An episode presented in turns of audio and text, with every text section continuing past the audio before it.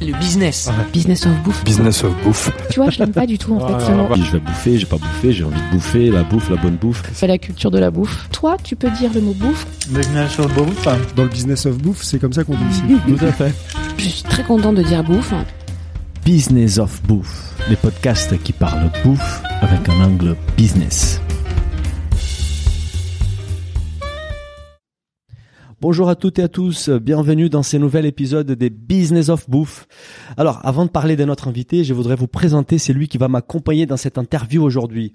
Il est investisseur dans les business de la bouffe, mais aussi critique gastronomique, attention. Il connaît très bien la restauration car il est investisseur dans des projets à succès comme la Bao Family avec Petit Bao et Gros Bao pour l'instant et Nouvelle Garde, propriétaire des brasseries Bélinger et brasserie Dubillot. Je suis aujourd'hui avec mon ami Thomas Quinza. Bonjour Thomas. Bonjour Daniel, je suis ravi d'être ici. Thomas, aujourd'hui nous allons interviewer un grand chef français. Alors, il est né et grandi ici, pas dans notre studio, mais dans le 20e arrondissement de Paris. Il est connu par sa cuisine moléculaire, il a déjà été jury de Top Chef et a obtenu deux étoiles au Michelin. Il est aussi connu pour ses projets à la fois business et engagés. Nous sommes aujourd'hui avec Thierry Marx. Bonjour Thierry. Bonjour. Alors Thierry, merci d'avoir accepté notre invitation. Nous sommes tous les deux très heureux de t'avoir avec nous aujourd'hui pour en apprendre davantage sur ton parcours et ta vision du business de la bouffe. Mais avant de rentrer dans les vifs du sujet, est-ce que tu peux te présenter? Oui, c'est très simple. Thierry Marc, je suis artisan cuisinier finalement parce que chef, euh, c'est un peu des titres un peu autoproclamés des fois, mais euh, je suis artisan cuisinier. Ça fait euh, quelques années maintenant que je pratique, plus d'une trentaine d'années, et j'ai commencé par les métiers de la pâtisserie. Ah oui. Évidemment, je suis un pâtissier reconverti et j'ai adoré le métier de pâtissier, adoré le métier de, de cuisinier parce que c'est vraiment ce qui m'anime encore aujourd'hui. Et, justement, je profite, on a une question rituelle au début au début de chaque podcast, c'est pourquoi la bouffe? Pourquoi tu as choisi ces métiers-là? C'était pourquoi j'ai choisi le métier de la bouffe? C'était pas évident. Euh, je venais pas du tout de, d'un univers euh, de gourmandise et, quoi que ce soit, mais je vivais quasiment à 100 mètres d'une plus belle boulangerie de Paris, qui était euh, Monsieur Bernard Ganachot. Et quand je passais devant cette boulangerie avec ce four à bois, enfin, il y avait une mise en scène qui était euh, absolument sublime. Et je me disais, je vais faire ça. Ça me laissera du temps pour faire autre chose. Je vais travailler la nuit et puis le jour, j'aurai, j'aurai plein de temps pour moi. Et je me suis d'abord intéressé au métier de la boulangerie. Et finalement euh, euh, ce chef m'avait conseillé plutôt de commencer par la pâtisserie et je suis parti chez les compagnons devoirs pour apprendre mon métier de pâtissier. Donc c'était pas une évidence tout d'aller vers, la cuisine. Et puis euh, moment magique dans ma vie, j'arrive en Australie un jour, je me fais embaucher comme boulanger pâtissier. Et euh, je faisais que des pains de mie et je gagnais pas suffisamment ma vie bien sûr. Et euh, le chef, qui était un exécutif autrichien, je me rappelle, il me dit bah comme t'es français, tu connais la cuisine, t'as qu'à travailler au service des banquets. je, me suis, je me suis retrouvé au service des banquets. Euh, je savais même pas ouvrir les huîtres, donc j'ouvrais les huîtres en les trempant dans l'eau chaude. C'était une horreur. Mais il y avait des Philippins, il y avait des gens qui arrivaient de partout. Il y avait au moins 40 nationalités différentes à l'époque dans au Regency Hotel de de Sydney. Et on est dans les années 88, hein. Et euh, et je passe pour une star le type que j'avais un modeste livre de cuisine qui s'appelait Le Gringoire et Saunier, où j'essayais de refaire, sur, sur le Gringoire et Saunier, il n'y avait pas de grammage. J'essayais de refaire, alors que la sauce hollandaise soit cuite ou pas cuite, les types trouvaient ça très bon. j'ai fait illusion pendant quelques mois, et puis je me suis décidé à rentrer euh, en France, et j'ai croisé la route de, de Bernard Loiseau. Et Bernard Loiseau euh, m'a dit je peux pas t'embaucher mais je t'invite à déjeuner. Il m'a invité à déjeuner. Euh, mon CV était trop maigre pour qu'il m'embauche et je suis rentré à Paris je, je, me suis présenté au restaurant La Marée, on m'a pas embauché. On m'a dit que j'avais pas un CV euh, suffisamment construit. Et je suis arrivé chez Taïwan. Et le chef Claude, euh, Claude Deligne, euh, qui est un monsieur extraordinaire, tutélaire comme ça, et il me dit oui, je cherche un commis, mais t'arrives d'où? J'ai dit de chez Bernard Loiseau. Ah. comme entre le soir et le matin, il a pas eu le temps de vérifier, à mon avis, j'ai été embauché et il m'a fait confiance pendant un an. Et ensuite, il m'a placé dans cinq très jolies maisons, dont Alain Chapelle, Jacques Maximin, au Negresco à l'époque et puis Joël Robuchon ensuite. Et euh, finalement euh, c'est là vraiment que tu as fait tes, armes en fait. j'ai fait mes armes et euh, j'ai appris ce que c'était que l'excellence. euh, la rigueur qu'il fallait mettre pour l'excellence, et puis euh, et puis vraiment de toucher le haut niveau de, de, de, de, la cuisine, apprendre vraiment le geste qui convient bien. Pour Claude Deligne, et ciseler une échalote, ça avait du sens. Et, et aujourd'hui, euh, on a perdu un peu ce, ce geste, et c'est dommage, mais on apprenait vraiment le geste de base. On, on, avait en fait avec Thomas, on avait prévu toute une, une, trame, plein de questions sur ton sur ton histoire des vies, mais tu les as répondues déjà en amont, c'est très bien. Ça nous fait avancer temps. On avait juste une question euh, par rapport au, au 20e arrondissement, parce que avant le, le début de l'enregistrement, tu nous disais que tu arrivais un peu plus tôt, que tu connais très bien les quartiers, euh, et, et, notamment tu as grandi ici dans le dans les 20e arrondissement, et tu nous racontais une anecdote par rapport à, à comment les quartiers étaient organisés avec les différents métiers. Est-ce que tu peux nous parler un petit peu de cette période-là? Oui, euh, c'est facile. Moi, je suis né en 1959. Je suis né rue du Groupe Manoukian, qui est un, une toute petite rue euh, microscopique, c'est une impasse même, toute pavée. J'avais l'impression de vivre à la campagne et j'ai fait de 0 à 4 ans là. Ensuite, je suis parti vivre au 140 rue Montant, qui était déjà euh, une un quartier un peu compliqué, euh, où vraiment les déjà un petit quartier un peu en tension. Mhm. Et mais il y avait la magie du 20e arrondissement, c'était que toutes les couches sociales étaient représentées et vous aviez l'ouvrier l'ouvrier d'atelier qui, était là, vraiment le euh, assez populaire. Ensuite, il y avait euh, cet ouvrier qui devenait contremaître et finalement qui montait dans l'échelle sociale et qui finissait par sortir de ces cités ouvrières pour aller vivre euh, soit comme artisan, soit comme contremaître dans des appartements un peu plus un peu plus cosy qui étaient l'avenue Gambetta, la rue des Pyrénées. Et dans ce 20e, il y a toujours une relation à la nourriture. C'est-à-dire qu'il y avait deux marchés par semaine deux marchés de frais par semaine et c'était euh, des quartiers extrêmement communautaires. C'est-à-dire que Mhm. du haut de Ménilmontant au bas de Ménilmontant, je traversais une partie de l'Europe et une partie de l'Afrique. Ça passait euh, euh, du côté franchouillard à Véronais, euh, des hauts de Ménilmontant qui s'étaient installés un petit peu là à l'époque, mais il y avait les Polonais, il y avait d'où moi mes origines, euh, il y avait des Italiens, et plus on descendait, euh, plus on arrivait vers le Maghreb. Donc Ouais. milieu de Belleville, on est déjà au Maghreb. Oui. Et puis euh, L'Asie la- aussi. l'Asie est arrivée beaucoup plus tard. hein. L'Asie est arrivée avec ce qu'on a appelé hélas les boat people, mais euh, c'est arrivé beaucoup plus tard. Et puis il y avait l'Afrique qui Oui. était à la porte de Montreuil. Donc euh, donc on partait pas en vacances. Et puis quand on se baladait dans ce quartier, bah il y avait la rue du Cambodge, Oui. la rue de la Chine, Ouais. la rue du Japon. Ouais. Euh, donc moi, j'ai vécu dans ce quartier ma petite enfance euh, jusqu'à l'entrée en sixième, où là, nos, nos, nos appartements étaient très, très, très, très modestes. hein. On était tr- très à l'étroit. On nous a envoyés dans ces fameux quartiers de l'autre côté du périphérique. Et là, je me suis retrouvé comme un banlieue. Ou Alors, moi, j'ai commencé par euh, le- les Bois-l'Abbé à Champigny-sur-Marne. D'accord. C'était une euh, un déracinement pour, nous parce que on est arrivé dans, dans des barrières, dans des barres de béton de 3000 logements, et autour de nous, il y avait des champs de betteraves et rien d'autre. Mhm. Donc là, ça a été une déshérence un petit peu pénible. Donc évidemment, euh, l'échec scolaire, c'est... et, Or que dans le 20e, on passait d'une d'une école à l'autre et euh, Il y avait une vraie on- culture de quartier. il y avait une culture de quartier, il y avait euh, tout le monde savait où les enfants de tout le monde étaient. Mhm. C'est-à-dire que les grands-mères surveillaient. euh, et puis il y a il y a une mémoire olfactive du 20e.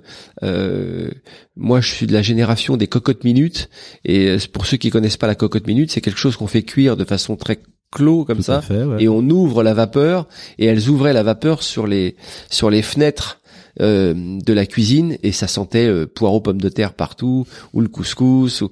et c'était c'était un quartier très très aromatique et je pense que et l- pour moi naît déjà là l'idée d'une gastronomie euh, plus planétaire Mhm.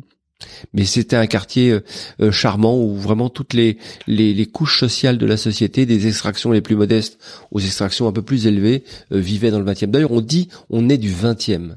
On, on- on le dit vraiment. Et, et les gens de ma génération euh, ne, ne revendiquent pas d'être parisiens. Ils disent on est du 20e. C'est un peu une forteresse du 20e. C'est un peu une excroissance comme ça de autant le 12e était fait pour les fonctionnaires Mhm. que le 20e était fait pour les migrants et les émigrés. Mhm. Et, euh, et ça, ça a été vraiment une. Alors les émigrés d'abord de l'intérieur, hein, bretons, euh, euh, les tous les gens qui arrivaient de l'Aveyron et tout ça. Et Mhm. puis après, il y a eu euh, il y a eu les émigrés de de de, des- de l'extérieur et on a vu, on allait à l'école. euh, c'était déjà très coloré à l'époque. Hein, on rigolait bien. Ça, ça a changé. Moi, j'habite dans les 19e et je travaille dans les 20e, donc je connais un peu ces, ces quartiers du nord des Paris. Ça a changé, mais pas tant que ça en fait. On garde ces côtés très. euh, Il y a, il y a, un, il y a des pôles de résistance ici, euh, et tant mieux. Tant mieux. parce que euh, euh, j'ai pas envie qu'on j'ai pas envie de ressembler au boulevard Raspail quoi. Et euh, moi j'aime encore que le quartier soit coloré, j'aime encore que le marché soit coloré Mhm. et que j'ai pas euh, quelqu'un qui me vende un fromage quatre fois le prix en me m'expliquant pourquoi il est bio quoi. C'est c'est et Ils arrivent ici aussi, par contre. ils arrivent hein, ils arrivent avec les babous euh, et les vélos avec trois enfants dedans. Là, c'est Enfin, moi. et là, nous, avec nos vieilles motos, on commence à passer pour des nazis. ouais. Mais moi, je voulais juste revenir sur un point avant de parler des, des grandes maisons que tu as fait, ton, ton parcours en restaurant. On a lu que tu avais rejoint les compagnons et on voulait un peu savoir euh, ce que cette époque t'a apporté, ce que tu as appris, ce que tu retiens, ce qui a influencé le reste de ta carrière.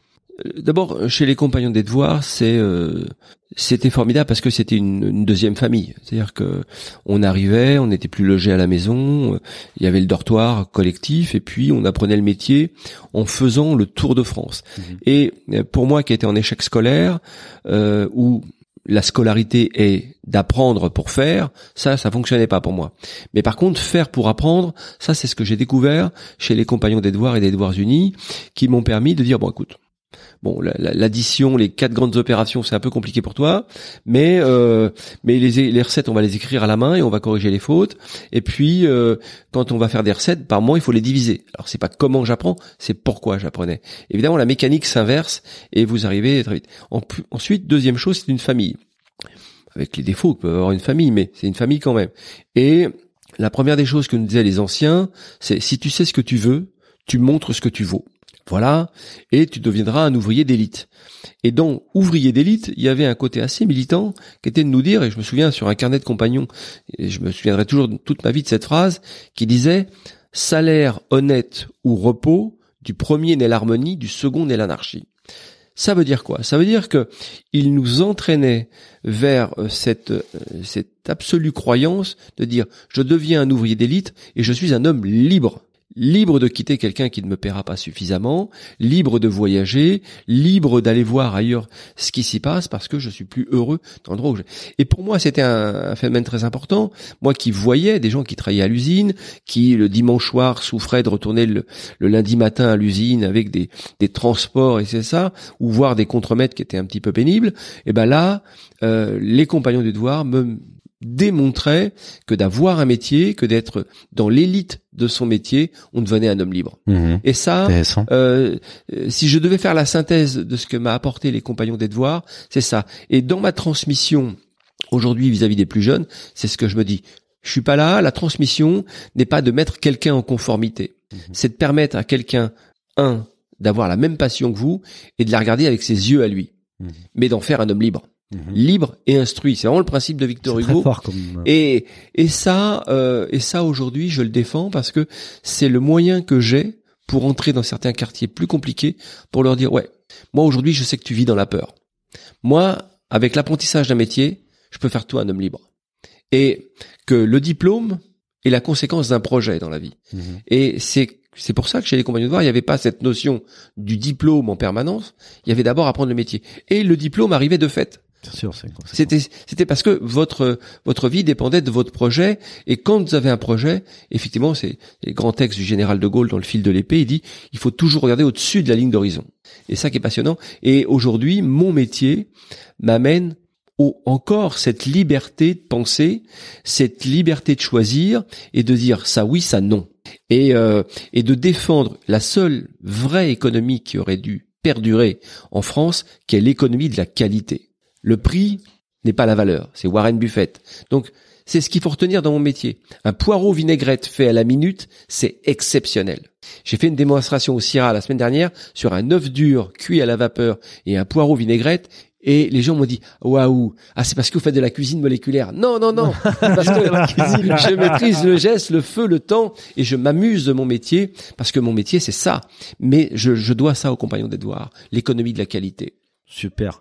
Si, on revient sur ta sur ta carrière en cuisine, donc tu nous as raconté une anecdote avec Claude Denning, qui est chef 3 étoiles, où tu as fait ton apprentissage, et ensuite tu as rejoint aussi Joël euh, Robuchon, et tu as tu es parti au Japon, et tu as une vraie histoire avec ces pays-là. Ouais, ouais, ouais, Est-ce que tu peux nous raconter un peu cette expérience avec Robuchon et surtout ton rapport avec les Japon parce que c'est Alors c'était étonnant, c'est le restaurant le, le Jamin et euh, Claude Deligne a appelé euh, Joël Robuchon et Joël Robuchon euh, m'a accepté dans son équipe au, au Jamin, mais j'étais commis hein, et déjà un vieux commis. Donc euh, et donc euh, et par contre tous les après-midi j'allais m'entraîner au judo et ça ça l'étonnait beaucoup. Et surtout je notais beaucoup des recettes et je dessinais les plats pour essayer de me rappeler euh, les dressages. Alors ça, ça fascinait le chef. D'ailleurs, il l'a, il l'a révélé dans une interview plusieurs fois en me disant, mais je me souviens de toi parce que toi, tu faisais Des beaucoup de, ca- de carnets de dessin. Et, euh, et, et donc là, là, euh, voilà, je suis chez Robuchon.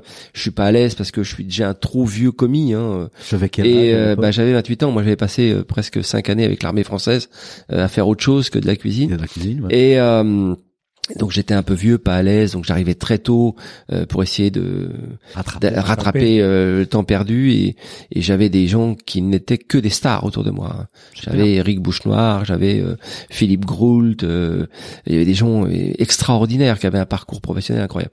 Donc je regardais beaucoup et un jour Joël Robuchon vient, il me dit euh, le Japon ça t'intéresse? Et moi j'avais gardé mon statut de judoka et j'avais une passion pour un Japon fantasmé.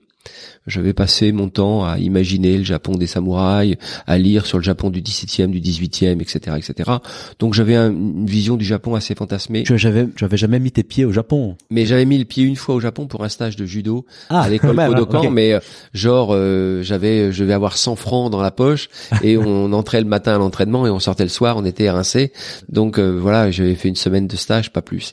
Et quand je reviens au Japon, grâce à Joël Robuchon, euh, je me dis c'est là. C'est le pays qui me convient, c'est le cadre éducationnel qui me convient, l'homogénéité de ce peuple, l'économie de la qualité, Hmm. euh, un artisanat très très proche de l'art. Mhm. C'est, c'est euh, que vous croisiez euh, un, un grand cuisinier du Kaiseki ou, ou Giro, parce que moi j'ai eu la chance de faire un stage assez long chez chez Giro-san, qui était le, le maître sushi, qui Sushi. ne prenait qui ne prenait pas un occidental à l'époque. Ah. On, on faisait la Aujourd'hui, plonge il est très connu. euh, Maintenant, il est très connu. Et euh, et de, de croiser des gens comme Murata, tout ça, je me suis dit, je suis un ignorant. Je sais rien. Et euh, et je me souviens d'un professeur de japonais et un professeur de cuisine au Japon qui me disait, tu sais, la cuisine, c'est le geste, le feu, le temps. Coupe juste, goût juste, gestion du plan de travail, la maîtrise du feu, le- la cuisson, et la maîtrise du temps, le temps pour faire et le temps, la saisonnalité. Il m'a dit, il me disait toujours, le reste, les ingrédients, tout ça, on hybride ça un petit peu comme on veut. Et ça, c'était intéressant, et il me donnait toujours un tempo. Il me disait, trois gestes dans l'assiette. Trois gestes qui ne font qu'un. Ikyodo. Ikyodo. Je goûte, waouh, ah waouh. Et c'était, c'était magique, et je me suis dit, je suis ignorant, donc je me suis mis à étudier la culture japonaise. Tu Avec- parles un peu japonais ou pas? Oh, wakarimasu, ouais. Ni- Nihongo wakarimasu ka Ah, et, euh, Je suis perdu, je suis perdu. et du coup, euh, du coup, j'ai j'ai- j'ai compris que le seule chose qui devait m'inspirer en cuisine était la nature. Et ce que j'adore au Japon, c'est un l'homogénéité de ce peuple, deux l'économie de la qualité, et trois le biomimétisme. C'est-à-dire que de s'inspirer euh, de la nature. Quand je dis ça, qu'est-ce que c'est qu'une tomate? Une tomate, la peau d'une tomate est un contenant. La nature met 3000 ans à faire cette peau de tomate. Euh, nous, on fait des plastiques en 50 ans qui nous empoisonnent pour 500. Donc, ouais, c'est, et, et le Japon, c'est ça. Donc, j'y suis tous les deux mois et je continue à travailler avec le mois Japon. Oui.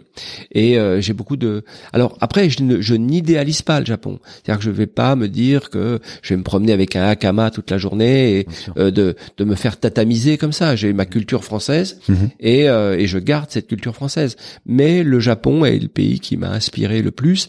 Et effectivement, quand en 90, j'arrive à travailler au Japon euh, chez Monsieur Mikuni et à l'hôtel Okura, euh, bah, je me dis ouais, je suis ignorant, faut que je réapprenne tout. Soit je continue dans ma cuisine occidentale, soit j'accepte de regarder cette culture. Et quand je reviens en France, je vais sourcer les produits très près de chez moi. Par exemple, quand j'étais dans le Médoc, j'achetais euh, mes poitrines de thon euh, à la marée, à la criée, Ouais. et puis je les faisais fumer comme au Japon pour avoir Ah. mon propre katsuobushi. Euh, et mais avec des produits Mais avec des produits français. Mais je trouvais que le geste de cuisine japonais, geste feu, temps était l'essentiel. Et je me souviens de, de mots comme ça qui sont des phrases valises que j'utilise encore. Euh, quand j'interroge un chef comme Murata, il me disait euh, ah non mais la cuisine c'est donner de la mémoire à de l'éphémère. Sympa ça. Petit 1. C'est- Je travaillais avec un autre chef un, un jour qui s'appelait Takaoshi Diyote et, euh, je lui dis mais c'est quoi la cuisine? Oh il disait la cuisine, il faut faire attention parce que c'est donner un confort de dégustation à un produit tout en restant au plus près du goût originel. Ah, voilà, deux phrases. euh, J'en ai pour 200 ans de cuisine. quoi. C'est euh, c'est incroyable. Et, bah, parce que vous pouvez pas contourner ça. Moi je vous donne des, des ingrédients et euh, par rapport à votre culture, votre votre votre ressenti, vous allez hybrider deux trois. Hier, par exemple, je découvre que il y a les- des molécules identiques dans un dans l'anchois que dans le, le fruit de la passion. Ah ouais? Donc, quand vous faites une petite confiture de fruits de la passion avec un petit peu lié avec un petit peu d'orange, vous posez ça sur des anchois et tout ça se marie avec du champignon de Paris. C'est c'est quand même assez magique. Donc, quand vous faites une jolie esthétique du, du plat, euh, eh bien, vous dites, je goûte. Ah, c'est quoi? Et là, euh, la, la magie, euh, la magie s'anime. Voilà, le Japon m'apporte ça, et, et après, je peux, je peux terminer mon propos en disant le Japon, c'est pas de conflit entre tradition et innovation, et pas de conflit entre le beau et l'utile. Mm. Et ça, ça c'est fort. C'est-à-dire que vous pouvez avoir à, à dresser un œuf mayonnaise, il n'y a pas de raison que ce soit moche. Non, mais On effectivement. Et euh, il n'y a pas de raison de dire je vais cuire le l'œuf mayonnaise dix minutes avant. Non, non. Vous avez le bon de commande, vous mettez votre œuf dans l'eau, vous le mettez 8 ou 10 minutes en fonction de, de l'ébullition ou pas, que vous choisissez, vous décoquillez l'œuf, vous faites une mayonnaise pendant ce temps-là, à la minute, et vous servez un œuf qui est parfait. Oui, qui vient de sortir du four. Vous voyez, c'est ce qui tue souvent la cuisine dans nos métiers, c'est la mise en place. Et ce que j'ai appris au Japon, c'est souvent de travailler au comptoir. Rien n'est prêt. Et c'est là où vous voyez la créativité de quelqu'un. C'est quand vous voulez voir la créativité d'un chef, vous mettez un panier sur la table. Et puis vous le laissez s'exprimer. Mm. Un peu comme si je vous donnais une, une palette de couleurs et vous dites bon bah vas-y ou des fusains. Mm. Moi j'adore Enki Bilal par exemple. Quand je le regarde, qu'il prenne un fusain ou qu'il prenne un pinceau ou qu'il prenne une bombe acrylique, il est génial. Et c'est c'est là où le- la technique ne se voit plus et il n'y a plus que la créativité qui se révèle. Et moi, j'ai donc une question. Euh, Tu reviens du Japon, tu ouvres ton premier restaurant, le Rock en Val, si j'ai bien compris. C'est une très belle réussite, une étoile très très vite. Et, et, et comment ça s'est passé? Raconte-nous un peu cette histoire. Comment ça s'est aussi terminé?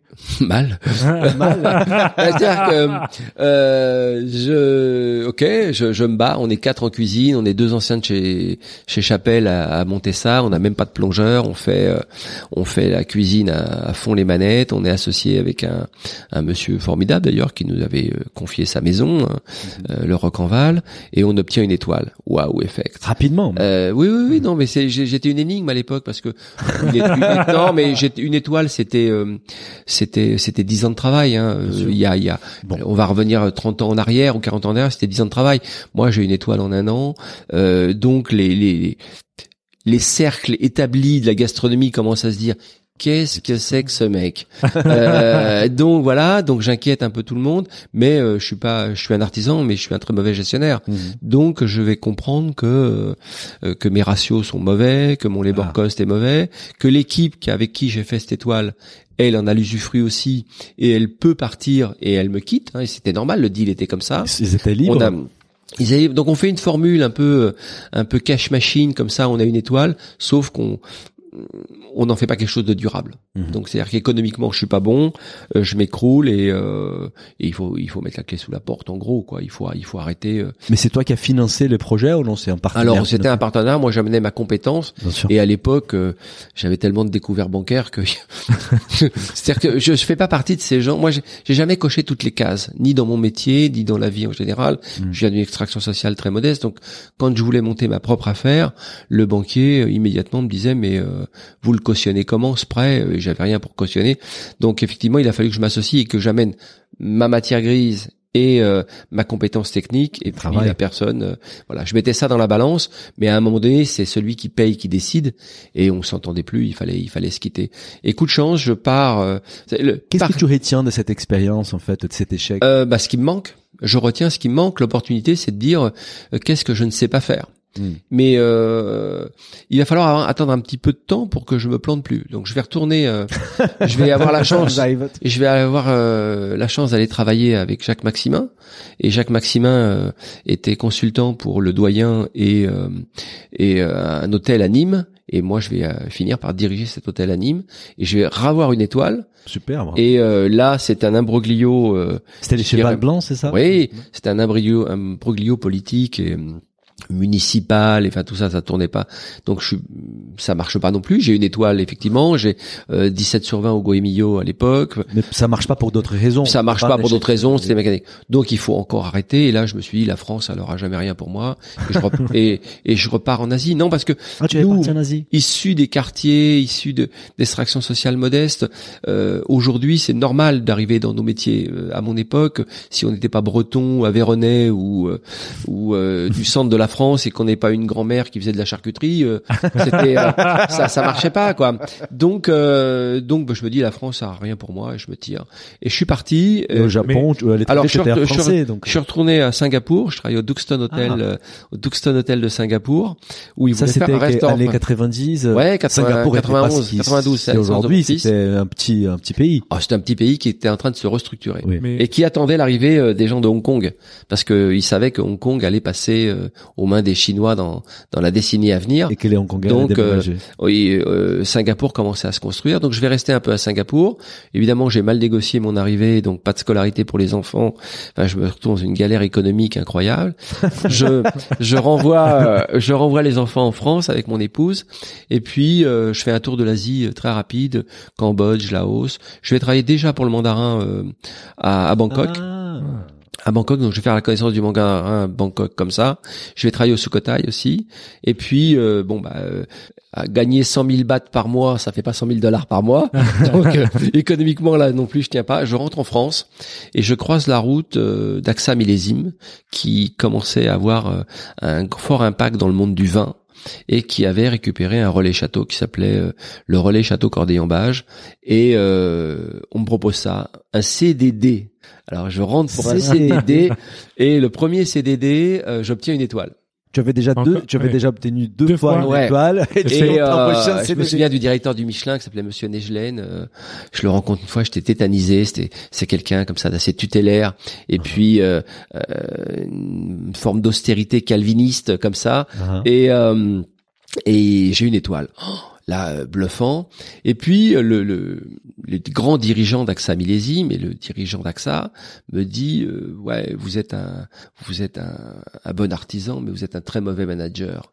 Un, il y a trop de turnover dans votre entreprise et puis euh, les ratios sont pas les bons, etc., etc. Donc, les égos de chef et notamment l'ego que je pouvais avoir à l'époque, j'aurais pu me dire, non mais quel couillon, il connaît rien, je suis, un, je suis un artiste, il devrait me payer pour ça. Ouais. Or pas du tout, le type est pas du tout impressionné par ce qui je suis, mais il me dit par contre je vais vous présenter quelqu'un et il m'a présenté un monsieur qui s'appelait euh, hélas décédé mais José Gutmann et José Gutmann va s'occuper de m'apprendre les mécanismes du chef et du chef d'entreprise, Ah. notamment du savoir-faire faire et euh, comptablement d'essayer d'apprendre les mécanismes qui faisaient qu'une entreprise devenait durable rentable. ou pas. Donc sûr. le côté poète, il va me dire c'est génial, t'as côté, t'as un côté poète, c'est formidable, mais il te faut deux autres cerveaux. Et euh, il m'a appris, et dans tout mon business encore, c'est comme ça aujourd'hui, à avoir deux cerveaux à côté du mien. Moi, je suis un rêveur, uniquement un rêveur. Il me faut des gens, il me faut un comptable qui mette des chiffres sur mes rêves, et il me faut un vendeur qui me dise où je vais pouvoir vendre le produit que je viens de créer. Et je me suis jamais démarié de ça. Et là vraiment, je suis parti équipe. sur le ramp-up de du chef et du chef d'entreprise. Mais c'est là où ta cuisine prend une autre évolution, si j'ai bien compris. Elle devient moléculaire, elle devient, elle change légèrement. Je veux savoir d'où je, venait je- je vais te, euh, te raconter ça parce que c'était un moment important. Tout le monde, tout le monde parle de création. Mhm. Euh, depuis le XVIIIe siècle, il n'y a pas eu d'évolution en cuisine. Il y a eu des, des évolutions de posture, mais en gros, ça n'a pas vraiment évolué. Il y a eu des ingrédients qui se sont rajoutés, mais la technique n'a pas évolué. C'est toujours quatre grandes cuissons des œufs, quatre grandes cuissons des poissons, quatre grandes cuissons des légumes, quatre grandes cuissons des viandes, etc., etc. Donc, ça n'est pas tellement évolué. Et euh, souvenez-vous, euh, vous êtes jeune, mais vous pouvez vous en souvenir, dans le Times, dans le Times, il est écrit Hmm. la créativité n'est plus en France. En cuisine, elle est ailleurs. Et on me cite Ferran Adria, Eston Blumenthal et CS. C'est qu'à l'époque, y a il pas faux. là, il y a une voix qui s'ouvre. Il y a une voix qui s'ouvre et je prends mais une baffe dans la gueule. On est sur le ramp-up. Mhm. Je fais partie de cette génération qui était sur le ramp-up et euh, qui disait mais ils sont en train de nous couper l'herbe sous le pied. On rentre dans la mondialisation. Mhm. Deux, on fait l'autruche. Trois, on se bat. Je suis plutôt du genre à me battre et je vais m'inscrire au premier food festival qui s'appelait les Mejors de la gastronomie euh, à, à Saint-Sébastien et là je rencontre Estondo Mental, Ah. euh, Yamamoto qui est un type formidable, qui est un copain, qui est à qui est en qui est à Tokyo. Je rencontre euh, Ferran Adria bien évidemment, euh, David Scabine et, La et là on- de la cuisine la crème et je regarde leur fonctionnement. Mhm. Ils avaient intégré des laboratoires de recherche et de développement Tous. au même titre que l'industrie. Tous. Eston, Ouais. moi je travaille encore avec Eston et euh, et je me dis il faut faire ça. Et je me rentre dans cette histoire de cuisine moléculaire. Mhm. Et très rapidement, j'écris un livre qui s'appelle Structure et les structures de la cuisine. Et euh, je m'aperçois que finalement, si je garde cette tendance de cuisine moléculaire, je suis mort. Parce que la cuisine moléculaire n'est pas une tendance de cuisine. C'est un outil de compréhension, pas plus. Mhm. Grande chance pour moi, je rencontre, je croise la route, un d'un chercheur américain qui me permet de, qui s'appelle David Edwards, qui va me permettre de créer le premier Food Lab. Et, euh, et là, on fait n'importe quoi. On fait, on fait des- du grand n'importe quoi. On expérimente plein de choses, des inhalations. Bref, on expérimente plein de choses. Ça, ça vit et ça meurt. Mhm. Et puis surtout, je croise la route de euh, de Raphaël Aumont, qui était jeune enseignant chercheur à l'époque, Ah, avec qui on va, euh, voilà, avec qui on va concevoir la première chaire universitaire liée pour la food tech. Basé- et, et, là, vous êtes basé. Et là, on dans- est basé à Paris-Saclay. Je, Et- je, je, je me permets de, de t'écouper, pardon, parce qu'on a, euh, je te disais avant d'enre- d'enregistrer, en fait, on a une rubrique qui sont les questions de l'audience. Et justement, là, tu, tu parles de, de quelque chose. En fait, il y a une question euh, qui nous a été envoyée par Julie da Fonseca, qui, qui fait référence donc à, à ton partenariat avec Raphaël Aumont. C'est vous avez inauguré les centres français d'innovation cul- culinaire avec Raphaël Aumont. Quelles sont vos missions et sur quel sujet travaillez-vous actuellement? On peut faire une parenthèse pour parler de ça? Bien sûr. Alors, bah, oui, c'est parce que ça va, ça va, ça va se regrouper. C'est-à-dire que quand on crée euh, le Centre français d'innovation culinaire, on sait pas trop ce qu'on va faire. Et pour créer, il faut projeter. Euh, pour projeter, il faut projeter loin. Donc, en fait, on fait un forecast à 2050-2070. On fait une prévision comme ça, et ensuite on met les backcasts et on essaye de voir les signaux faibles qui se déclenchent. Quand on regarde la gastronomie, qu'est-ce que c'est? On se dit, bah, euh, on interroge par exemple Thomas Pesquet euh, sur une de nos missions qu'on avait pour lui. Il nous dit, bah, la gastronomie, vous avez un problème. 2050, vous manquez d'eau sur cette planète. Donc, si vous continuez à faire de la protéine animale comme ça, euh, ça va être compliqué. Donc, on a commencé à travailler sur le flexitarisme en cuisine. Ensuite, comment on se débarrasse de, de certaines choses, comment on économise l'eau? Euh, et tous ces phénomènes, finalement, aujourd'hui, on les retrouve dans la gastronomie. Un, en travaillant différemment et en révélant des saveurs un petit peu différentes. Et deux, en essayant de regarder tout ce qu'il y a autour de, possi- de possible. Je vous donne un exemple. Sur les gélifications instantanées, c'est des pectines de fruits, en gros, avec une eau riche en calcium.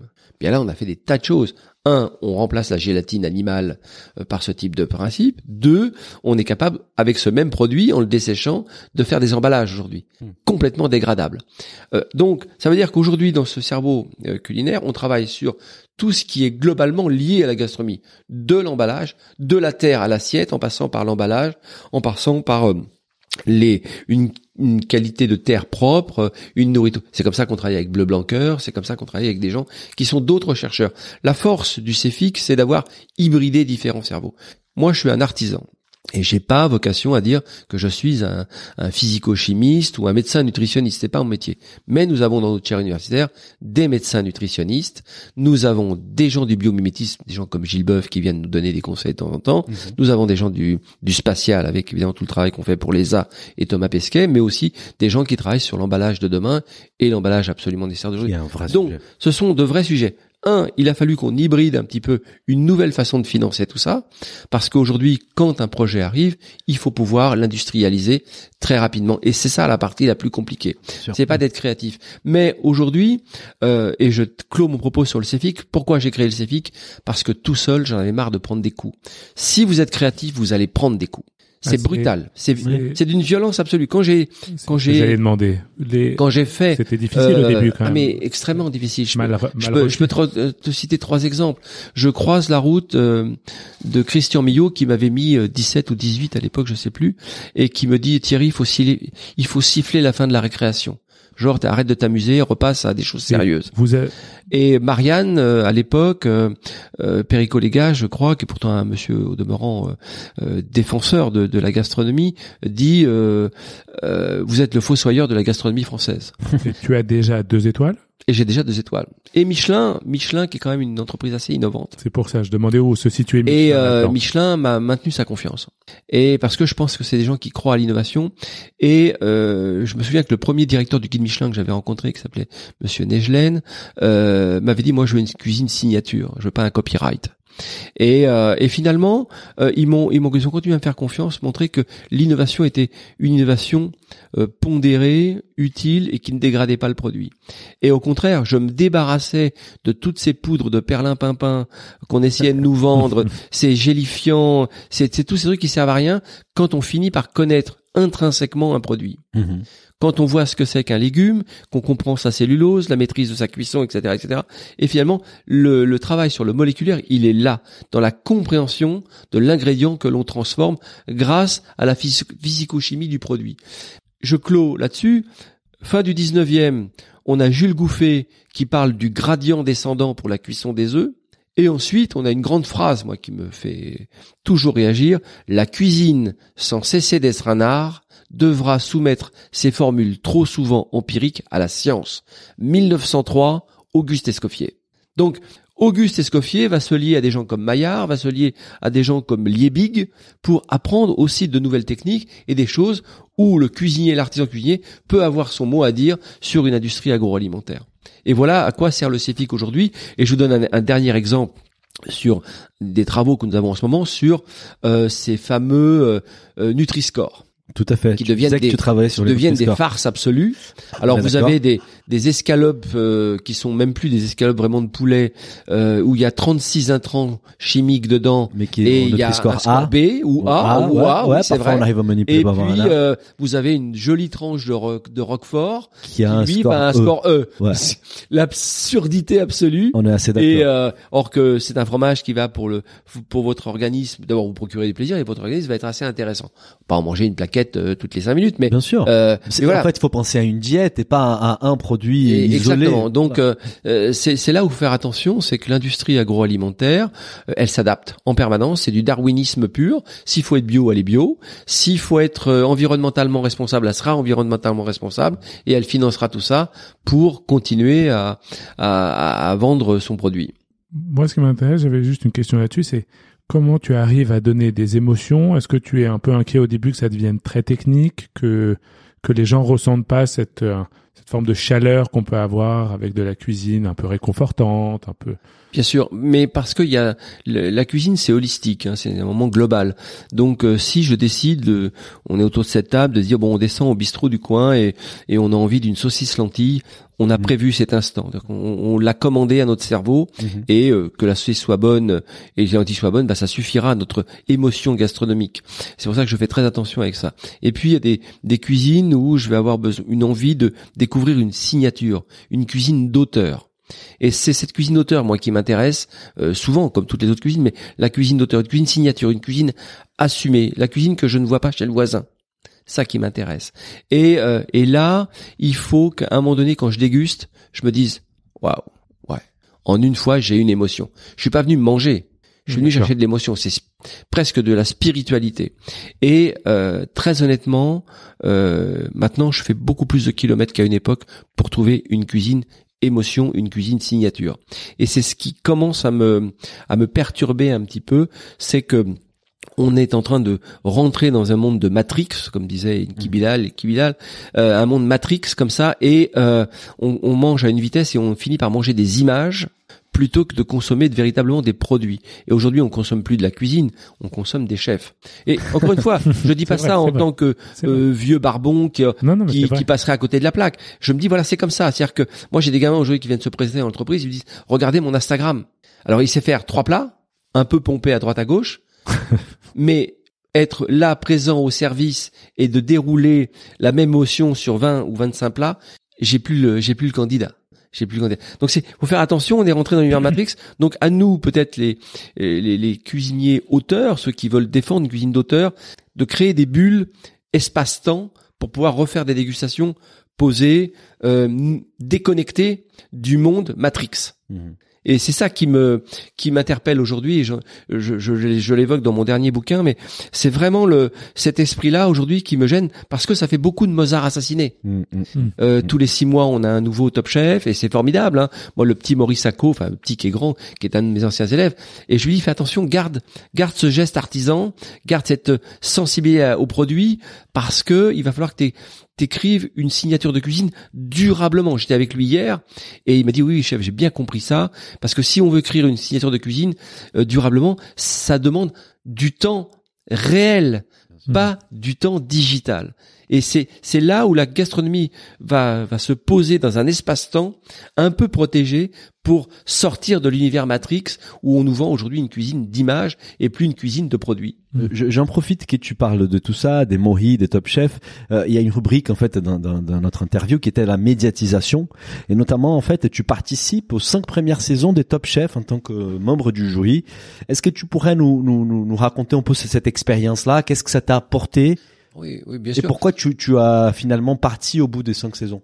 Alors euh, d'abord, euh, c'était une expérience incroyable. D'ailleurs, on était, on, on faisait cette, cette émission et on entrait euh, en compétition avec MasterChef. Donc j'avais l'impression que dans l'émission, c'était est-ce qu'on sort avant MasterChef ou pas? Euh, J'ai juste Mais- une anecdote, pardon. Moi, je suis brésilien, je suis arrivé en France plus ou moins à cette époque-là, et j'ai mélangé souvent toi et Frédéric Canton. Oui, oui, oui. Je faisais Mais- souvent la mais, mais confusion souvent entre on les deux. confond avec Frédéric. Et, euh, et, et Frédéric, euh, et je- des fois, je, pour, pour blaguer avec Frédéric, qui est un garçon charmant et qui était un grand, grand professionnel, et je dis à Frédéric, tu sais, je, des fois, je fais des conneries et je dis, euh, vous savez, vous rappellerez, hein, je, je m'appelle Frédéric Canton. mais non, non, on plaisante parce que c'est, c'est, c'est à la Tour Eiffel, c'est mon voisin du dessus. hein. Ouais, on Il va mais il est formidable. Il est formidable. Mais euh, Top Chef, c'était euh, un concours de cuisine. Et c'est toujours un concours de cuisine, c'est du fighting cuisine, hein, on peut le Mhm. Dire. oui, oui. Il faut éliminer quelqu'un. Donc euh, c'est formidable. On avait, euh, j'étais avec Jean-François Piège, j'étais avec Christian Constant, j'étais avec Guylaine, Arabian. Il, ça se passait très très bien. C'était un petit peu artisanal au départ. Maintenant j'ai compris que la mécanique Aujourd'hui, était c'est très est, professionnel. est très très, professionnelle, très rodée. Mais nous, euh, j'avais pas l'impression que c'était aussi professionnel que ça. Et euh, mais j'ai passé de grands moments. Tu n'étais pas très connu du grand public à l'époque. J'étais pas très connu. J'avais été connu euh, par le fait que j'ai fait un 52 minutes sur envoyé spécial ah, sur mon ah. parcours de vie sympa. et ça m'avait donné un peu de un peu de notoriété Visibilité, comme ça, de ouais, visibilité. Et puis il y avait les deux étoiles et on connaissait un peu dans le métier. Mais euh, non non Top Chef, grand moment. Euh, C'était vraiment une, un concours de cuisine exceptionnel. J'ai découvert des, des vrais talents Mhm. et puis des talents qu'on a déjà oubliés parce que Oui. ils n'avaient misé que sur les- l'image euh, télé et pas sur leur euh, leur créativité et leur leur capacité à être aussi des chefs d'entreprise. C'est vrai. C'est le danger de la, de la médiatisation. C'est-à-dire que la médiatisation télé, c'est une boîte à lumière, elle s'allume et elle s'éteint. Bien sûr. Donc si vous n'avez fait que de votre projet que de faire de cette boîte à lumière, c'est compliqué. Bien Et c'est pour ça que ceux qui s'en sortent le mieux, c'est pas forcément ceux qui gagnent Top Chef. Oui, C'est ceux qui disent bon, à- à voilà, j'ai fait. Top Chef Ouais. et maintenant euh, je retourne à mon travail d'artisan et de toute façon la médiatisation reviendra parce que c'est cyclique et il faut le petit nouveau tout le temps.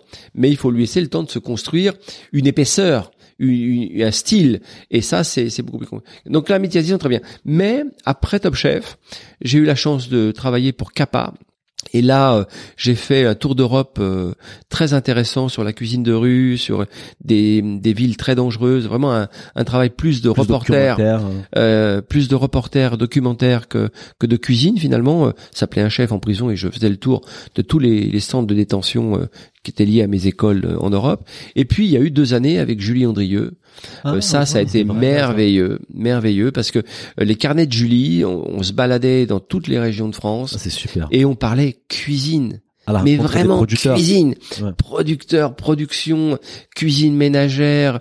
Et, et moi, je me souviens d'un d'une visite à Bologne où je découvre une femme qui pendant deux jours va m'apprendre à faire les pâtes à la main la main. et à les rouler à la main et à faire des tagliatelles bolognaises avec Sympa. 80% de bœuf et et, et, et, et 20% de porc Bien sûr. cuit pendant deux heures dans un jus de bœuf merveilleux. Son restaurant faisait 400 couverts simplement en servant des, des tagliatelles tagliatelles bolognaises. Elle me disait, non, il y a que les Français qui font les spaghettis à la bolognaise. Nous, c'est Euh, tagliatelle. ragoût. Et enrober la pâte. Et elle me disait, j'a- j'allongeais la pâte à nouilles comme ça. Et elle me disait, il faut que tu puisses lire le journal dessous. De temps en temps, euh, je passais ma main pour voir si je voyais au moins mes empreintes digitales au travers de la pâte qui devait être très fine.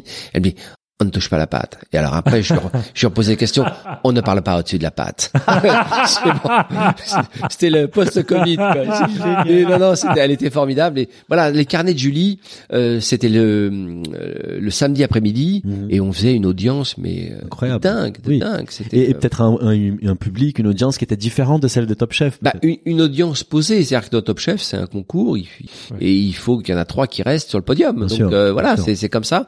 Mais euh, j'ai passé de très très bons moments avec Christian Constant, euh, avec son accent du Sud-Ouest et merveilleux, puis un grand cuisinier, Christian, et Jean-François Piège aussi, et Guylaine aussi, parce que Guylaine, je l'avais connue euh, euh, à l'époque du doyen, une femme d'un ouais. caractère incroyable, une caractère en acier trempé, et euh, une cuisine merveilleuse, une cuisine du Nord euh, sublime. Et euh, Jean-François, bah, un vrai connaisseur de euh, de tout ce qui est cuisine euh, euh, française, euh, et puis euh, euh, Constant qui était un peu notre euh, notre référent finalement, parce que Christian et il y avait Cyril Lignac de temps en temps dans Oui. l'émission. C- Cyril- Cyriliac, il est, il est passé par, par, par Business of Bouffe, en fait. On a eu la chance de l'interviewer. Et il nous disait qu'à l'époque, il a été quand même victime de pas mal des critiques parce que c'était pas très accepté.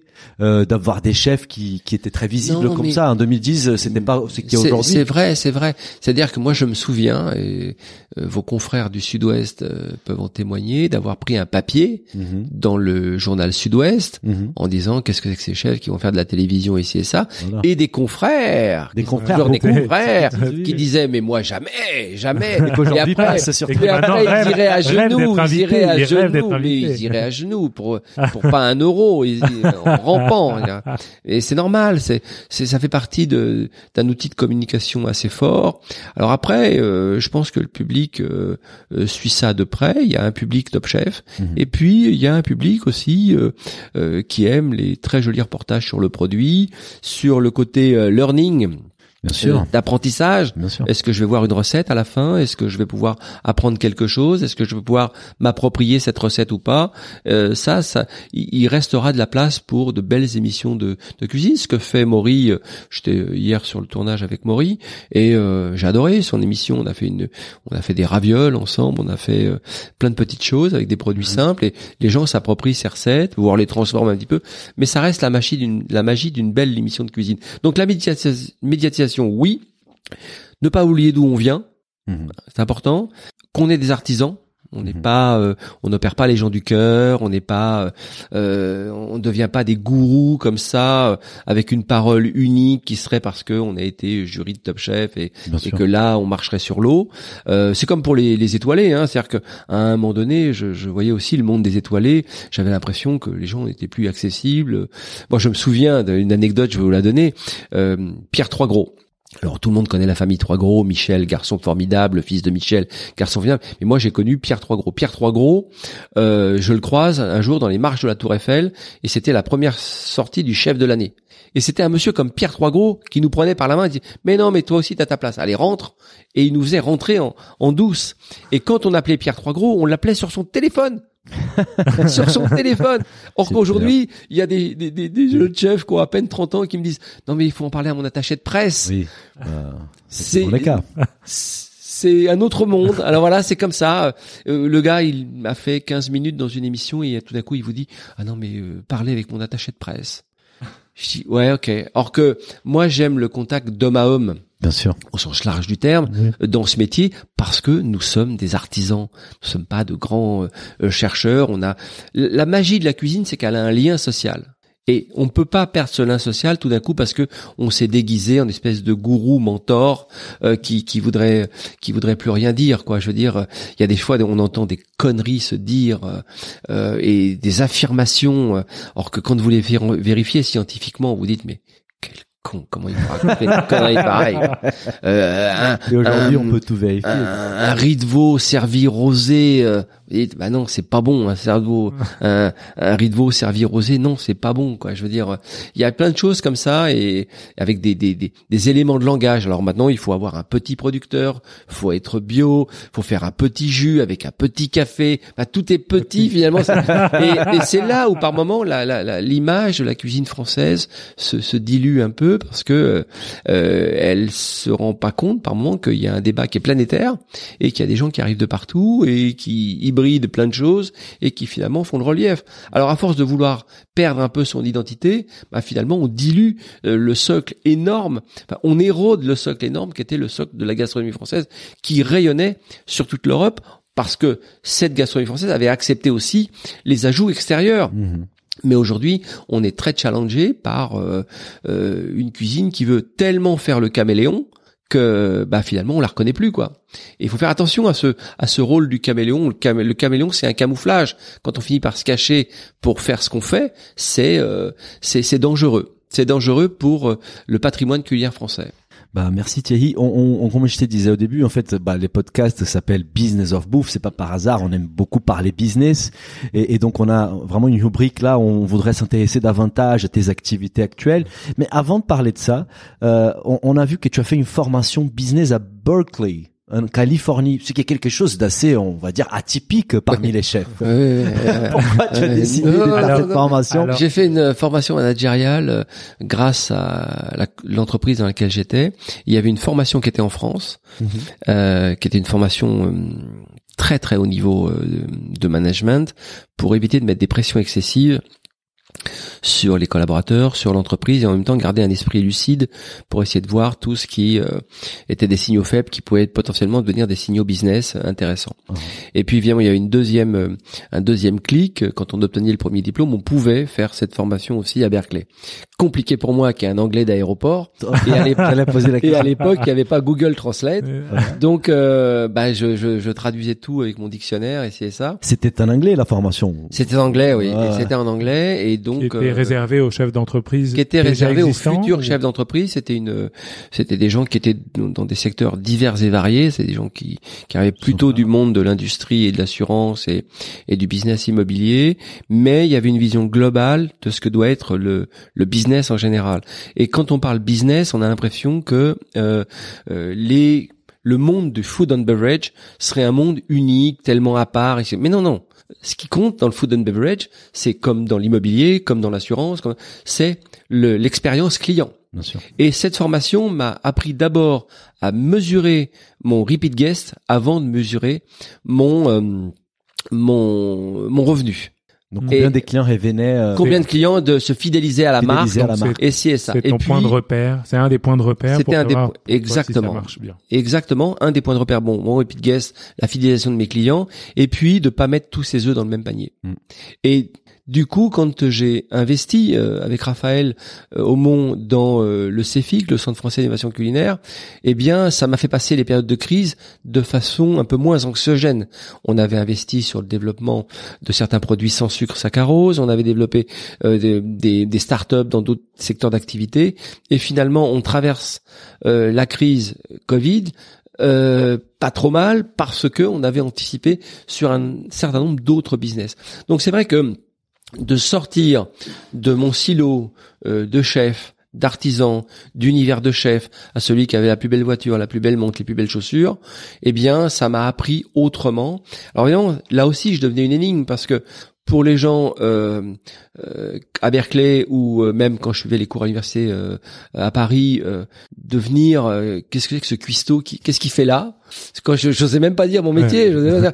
et euh, je me souviens de ça. Et puis il y a eu des rencontres merveilleuses, et notamment à Paris avec les cours. euh, euh, avec Edgar Morin, euh, moi j'ai une passion pour Edgar Morin. J'ai, j'étais à son centième anniversaire euh, très récemment, et euh, c'est, c'est aussi des gens qui m'ont ouvert l'esprit. C'est-à-dire qui, euh, quand on lit la voix ou l'esprit d'Edgar Morin, eh bien, il m'a dit mais non non non, euh, ton métier il est lié à la nature des choses.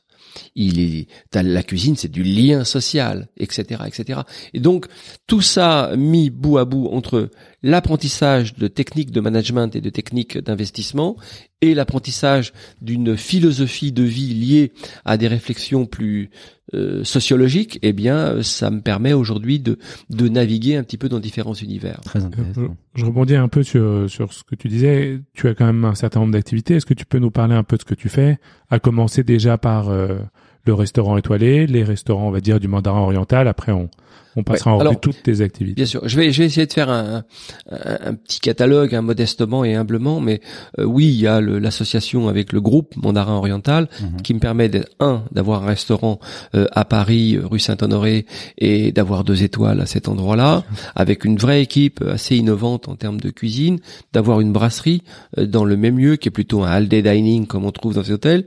Et puis Mandarin m'a recruté aussi euh, pour être directeur FMB, donc je m'occupe un Ah. du développement FMB, de tout ce qui est food and beverage, tout ce qui se Très important. tout ce qui se mange et ce qui se boit euh, dans l'établissement, et puis d'avoir une réflexion avec ma propre société de de je dirais de, de conceptualisation de monde de la cuisine de pouvoir réfléchir à de nouveaux concepts de façon planétaire que ce soit en Chine que ce soit au Japon que ce soit sur la zone ou la zone États-Unis de pouvoir réfléchir à de nouveaux concepts et repérer dans les signaux faibles des jeunes chefs qui montent. Euh, on a installé euh, Monsieur Arcurio euh, à Genève, par exemple, parce Ouais, donc j'allais te demander si tu es pour l'instant toi que ah non non présent non, à euh, Paris ou non. En fait, non, non, tu, moi je suis présent un petit dans le peu groupe mandarin. dans le groupe partout. mandarin, mais euh, avec une agence euh, food marketing qui me permet, euh, ma propre agence qui s'appelle TM4, Mhm. euh, qui me permet de, de dire tiens ce, ce, ce bistrot euh, libanais là, je, le- je verrais bien une antenne comme ça à Dubaï ou et d'essayer de proposer une conceptualisation d'un lieu euh, Ouais, comme ça et où on me demande aussi de de réfléchir sur euh, j'ai travaillé sur des différents marchés euh, des, des des des food comme on aime bien les appeler euh, sûr. maintenant pour prendre des des anglicismes euh, en France donc dans le nord euh, on travaille aussi sur euh, ce que j'ai eu la chance d'apprendre soit à Berkeley ou, ou soit dans l'université à laquelle j'étais euh, euh, de refaire le collège euh, de Paris euh, by Thierry Marx euh, et on le développe partout en France parce que Mhm, mhm. moi, je crois qu'il faut refaire des maillages euh, en France. Donc, mon business aujourd'hui, c'est un des restaurants, la Tour Eiffel, bien sûr, très important Oui. pour moi. La Tour Eiffel, Euh, tu as repris la brasserie 58, c'est ça? J'ai repris la brasserie 58. Euh, ensuite, il y a tout le développement euh, euh, de l'économie sociale dans lequel je commence à m'installer. Donc, on a T-Traiteur, qui est un traiteur euh, qui est dans l'économie sociale. Donc, c'est une économie qui, euh, de, je dirais, de croissance en conscience. C'est-à-dire que euh, on n'a pas à répondre à, à des actionnaires qui, qui nous demanderaient, euh, dans une pression excessive, de rembourser ce qu'on emprunte, mais plutôt d'avoir des, des, des actionnaires qui demandent des paybacks beaucoup plus longs Mhm. sur nos actions. Mhm. Et euh, et puis on a une chaîne de boulangerie aujourd'hui qu'on qu'on a racheté, un laboratoire de production, euh, la même chose, et puis la même chose au Japon. Donc aujourd'hui, si je mesure ça, c'est en gros entre 850 et 1000 collaborateurs. Quand même. Et, euh, et mais par contre, j'ai toujours une toute petite entité. Je reste le rêveur. J'ai toujours mon proche comptable, euh, qui le cabinet comptable avec qui je travaille depuis une vingtaine, trentaine d'années maintenant, et euh, et un développeur qui est un commercial développeur qui euh, qui sait sur quel marché je peux aller. Et j'ai développé aussi beaucoup d'activités pour ramener de la gastronomie dans des supermarchés, pas des hypermarchés, mais des supermarchés. Et donc aujourd'hui, on a créé un pôle de cuisiniers qui sont capables de fournir tous les jours des plats à emporter dans des supermarchés de de, de la proche banlieue, parce que je croyais que quelle enseigne ça? C'est un c'est une enseigne qui s'appelle Intermarché. Ouais. Et euh, là, on a une vraie cuisine intégrée euh, pour ramener. euh, il faut utiliser le passé. hein, euh, euh, dans le temps, euh, dans nos quartiers, notamment ici, il y en avait Mhm. beaucoup. On appelait des charcuteries comestibles, des gens qui vendaient des carottes râpées, des traiteurs, mais des traiteurs simples, Oui, oui. mais qui avaient un bon geste d'artisan. Oui. Et on essaye de réintégrer ça dans certains magasins pour éviter la pâte surgelée, le produit industriel, le produit euh, et c'est une vraie demande du consommateur aujourd'hui qui lui aussi veut toucher la gastronomie mais avec un ticket d'entrée un peu plus euh, ben, et, et c'est comme ça que j'ai un peu euh, réparti mon panier Hein, mon panier moyen euh, sur lequel je peux miser et je garde toujours à l'idée de de me développer maintenant de plus en plus dans l'économie dite sociale. Alors l'économie sociale en deux mots, c'est une économie euh, on sait que le capitalisme est efficace mais il n'est pas juste. Mhm. Ça c'est Marx, Mm. l'autre. Donc, non, mais mais euh, mais euh, mais je, je pense qu'on peut utiliser les mécanismes du capitalisme pour dire on va faire une croissance en conscience. Donc aujourd'hui, toutes les entreprises que je développe, j'impose un, un, impact social et un impact environnemental. Impact social formé. Former des personnes qui étaient éloignées de l'emploi, voire très éloignées de l'emploi. Et l'impact environnemental, c'est de dire comment je fais pour avoir les meilleurs produits dans un circuit de plus en plus court. Mmh. Et c'est là où des fois, je suis, je suis pas en, en harmonie avec mon, mon métier, qui prétend avoir des circuits courts et en même temps qu'utilise que des cash carry. Donc euh, nous aujourd'hui faire un circuit court avec un partenariat avec une GAEC agricole, eh bien on met entre 4 euh, et 5 ans. Je peux et ça pour le beurre par exemple, c'est 500 600 kilos de beurre par mois environ. Eh bien pour trouver la GAEC qui va être capable de hmm. fournir 600 kilos de beurre à un tarif qui lui permet de gagner sa vie, mais moi qui me permet de rester aussi sur un prix de marché pour mes croissants et mes pains au chocolat. C'est pas facile. Aujourd'hui, vous pouvez vous appeler beurre en ayant un beurre à 4 euros. Vous pouvez vous appeler beurre, produit pur beurre en ayant un produit à 6 euros. Et vous pouvez vous appeler beurre avec un produit à 8 euros. Moi aujourd'hui, mon beurre, mon kilo de beurre, je le paye 8. Mais il y a une concurrence, et notamment euh, dans la grande distribution, où il y a des croissants avec des gens qui achètent du beurre à 4 euros, mmh. voire moins. Des, des, beurres, on sait même le lait, on sait pas d'où il vient. Or que nous, on a réussi à tracer ça. Dire que c'est facile, c'est non. Dire qu'il nous faudra encore au moins 4 ou 5 ans pour atteindre vraiment la cible du 100% circuit court, c'est oui. Mais c'est ces mécanismes-là qui vont enclencher suffisamment tôt et de se dire, bon, sur ce type de business, je vais peut-être faire que 4, 5, mais je peux me regarder dans la glace, j'ai l'impact social, j'ai l'impact environnemental. Hmm. Et ce qui nous évite dans cette économie sociale, c'est d'avoir des actionnaires trop pressants hmm. qui certes vous avancent l'argent, mais vous demandent des paybacks à trois ans, des retours sur paiement à trois ans. Or qu'aujourd'hui on arrive à se lier, notamment euh, grâce à un système de financement, avec des véhicules d'investissement qui se disent bon, si c'est un payback à cinq ans, ça nous va aussi. Mhm. Et ce qui nous permet de repenser euh, une relocalisation de nos activités dans le food and beverage en France. Bien sûr, c'est le but. Ça, parce que euh, moi, je vois bien, j'arrive du CIRA, donc je vois bien tous les grands groupes de l'agroalimentaire qui financent ce type de salon. Faut pas être naïf. Hein. S'ils n'étaient pas là, euh, on n'existerait pas. Donc, il faut leur dire, ok, on n'a rien contre vous. Il faut qu'on trouve des solutions ensemble. Mhm. Et Aujourd'hui, il y a une telle euh, visibilité dans l'alimentation que le client euh, est de plus en plus demandeur de, voir le produit et la main qu'il nourrit. Donc, bah, ces grandes enseignes ont plutôt intérêt à se dire, bah, je vais peut-être euh, relier du lien avec l'artisanat pour que l'artisanat nous aide à évoluer.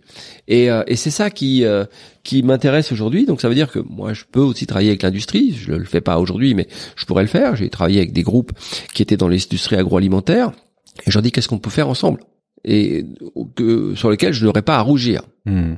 Et finalement, aujourd'hui, j'ai eu des partenariats avec euh, euh, de la pâtisserie industrielle où on les a amenés à une réflexion, pas sur toute la gamme, mais sur certaines gammes, en leur disant le chèque, je veux pas un chèque, moi je veux un partenariat à tiroir. Donc premier tiroir, on, on améliore les produits. Deuxième tiroir, on voit comment on améliore plus de produits. Troisième tiroir, on est durable et là j'accepte de porter, euh, de mettre mon nom sur la marque. Vous voyez, ça a inversé par rapport Bien sûr. aux chefs des années 80 qui disent vous me donnez un chèque et moi euh, j'accepte de signer vos, vos plats surgelés. Bah Thierry, merci beaucoup pour cette pour ces topos en fait de toutes tes activités. Il y a même des activités qu'on n'avait pas euh, euh, notées. Euh, on voulait juste peut-être rentrer euh, dans les détails pour pour pour quelques-unes de ces activités là, juste pour mieux comprendre. Par exemple, notamment euh, la Tour Eiffel, c'est quelque chose qui a, a, fait un petit buzz à l'époque quand vous avez repris ça avec Frédéric Quinton. D'abord, on a compris qu'en fait c'est un partenariat aussi avec un acteur de la restauration collective, Sodexo, et, et nous on est très curieux. On voulait comprendre aussi bah, comment on travaille avec Sodexo avec Frédéric Canton et surtout il y avait Ducasse qui gérait ça avec Elior. avant avec Elior et qui était vraiment pas content quand il est parti.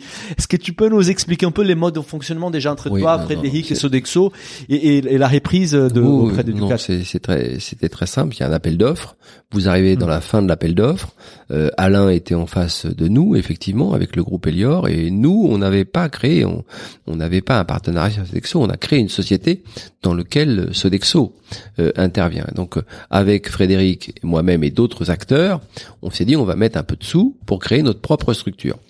Petit 1. Ensuite, euh, il a fallu 18 mois pour construire le projet. Petit 2. quand on m'a interrogé sur le projet pour le 58, je leur ai dit bah voilà.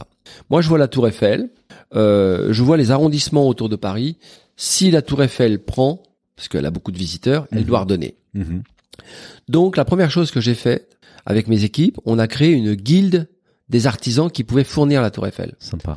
Donc on a regardé dans tous les arrondissements de Paris quel boucher, quel poissonnier, quel césar. Et après on a regardé dans tous les jardins autour de Paris quels légumes et quels poissons à moins de 200 km de Paris.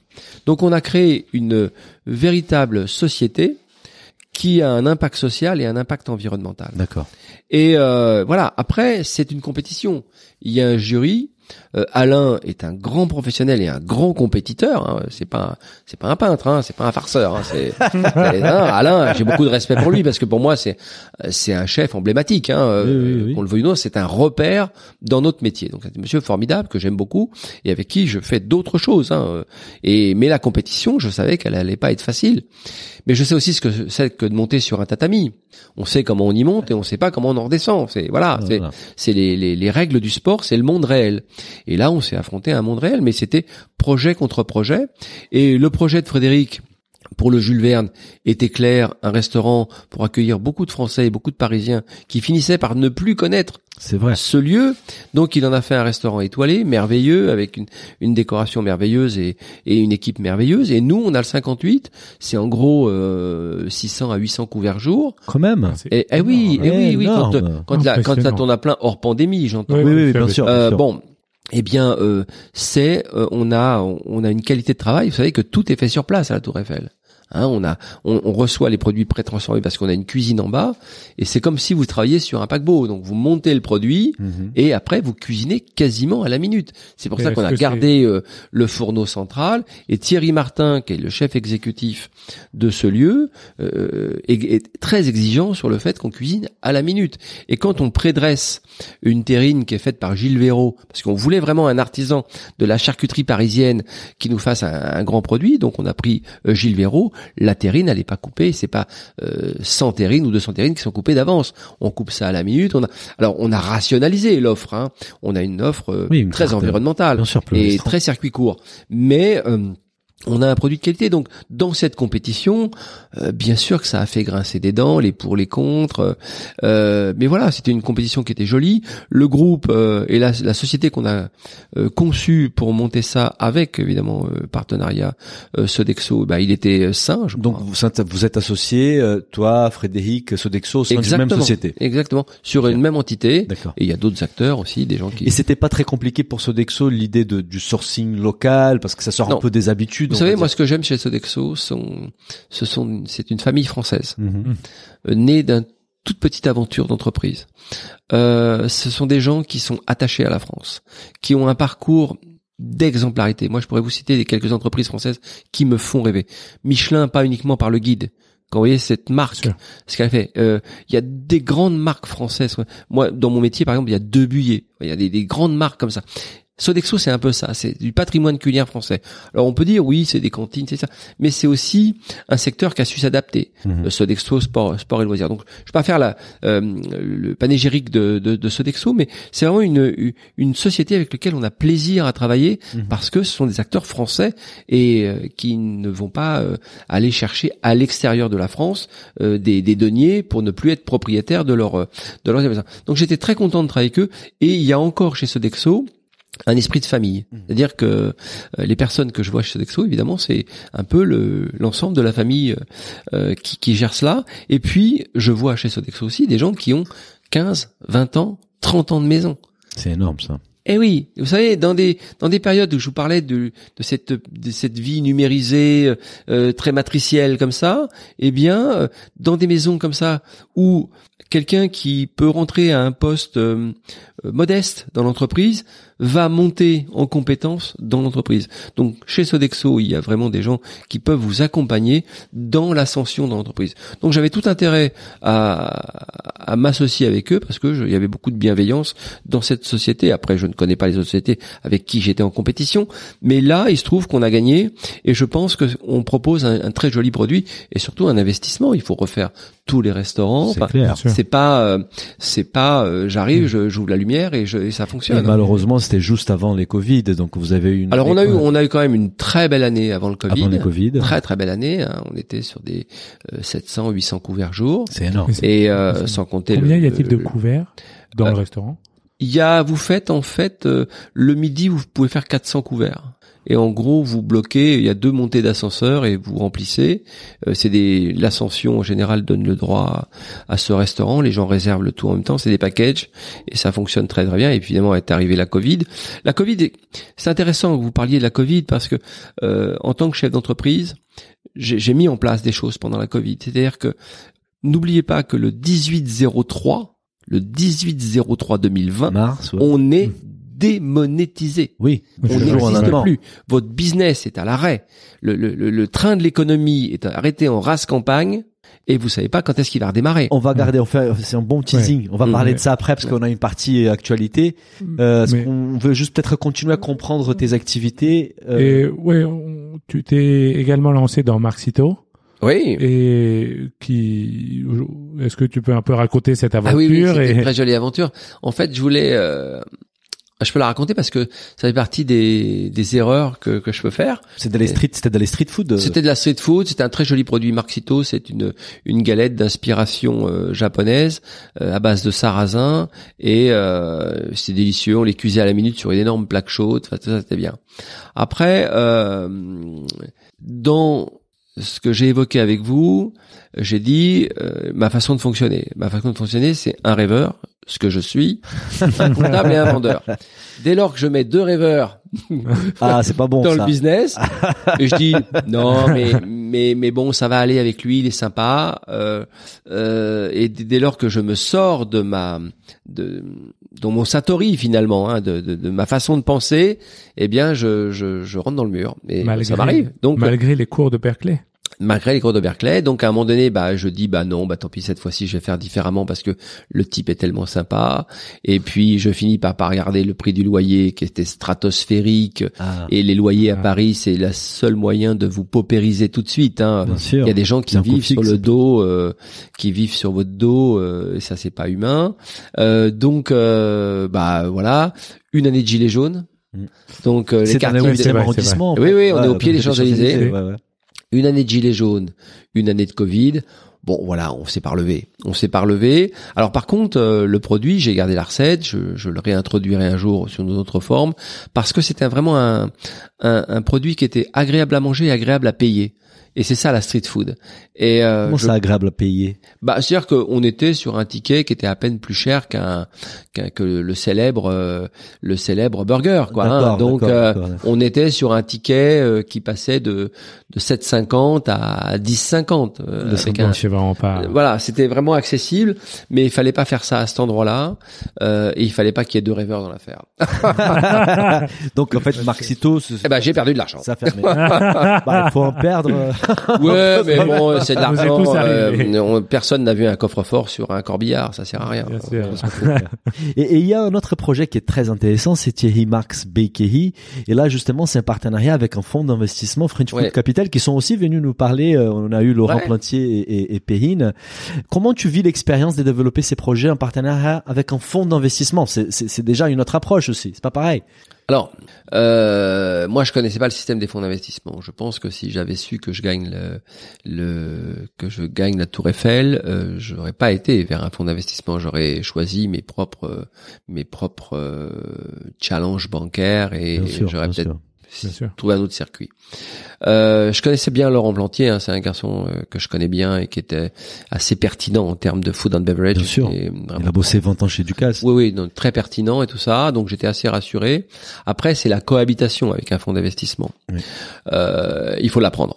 Je, je, je, je peux pas dire autre chose. C'est-à-dire que vous êtes plus le seul maître à bord. Mhm.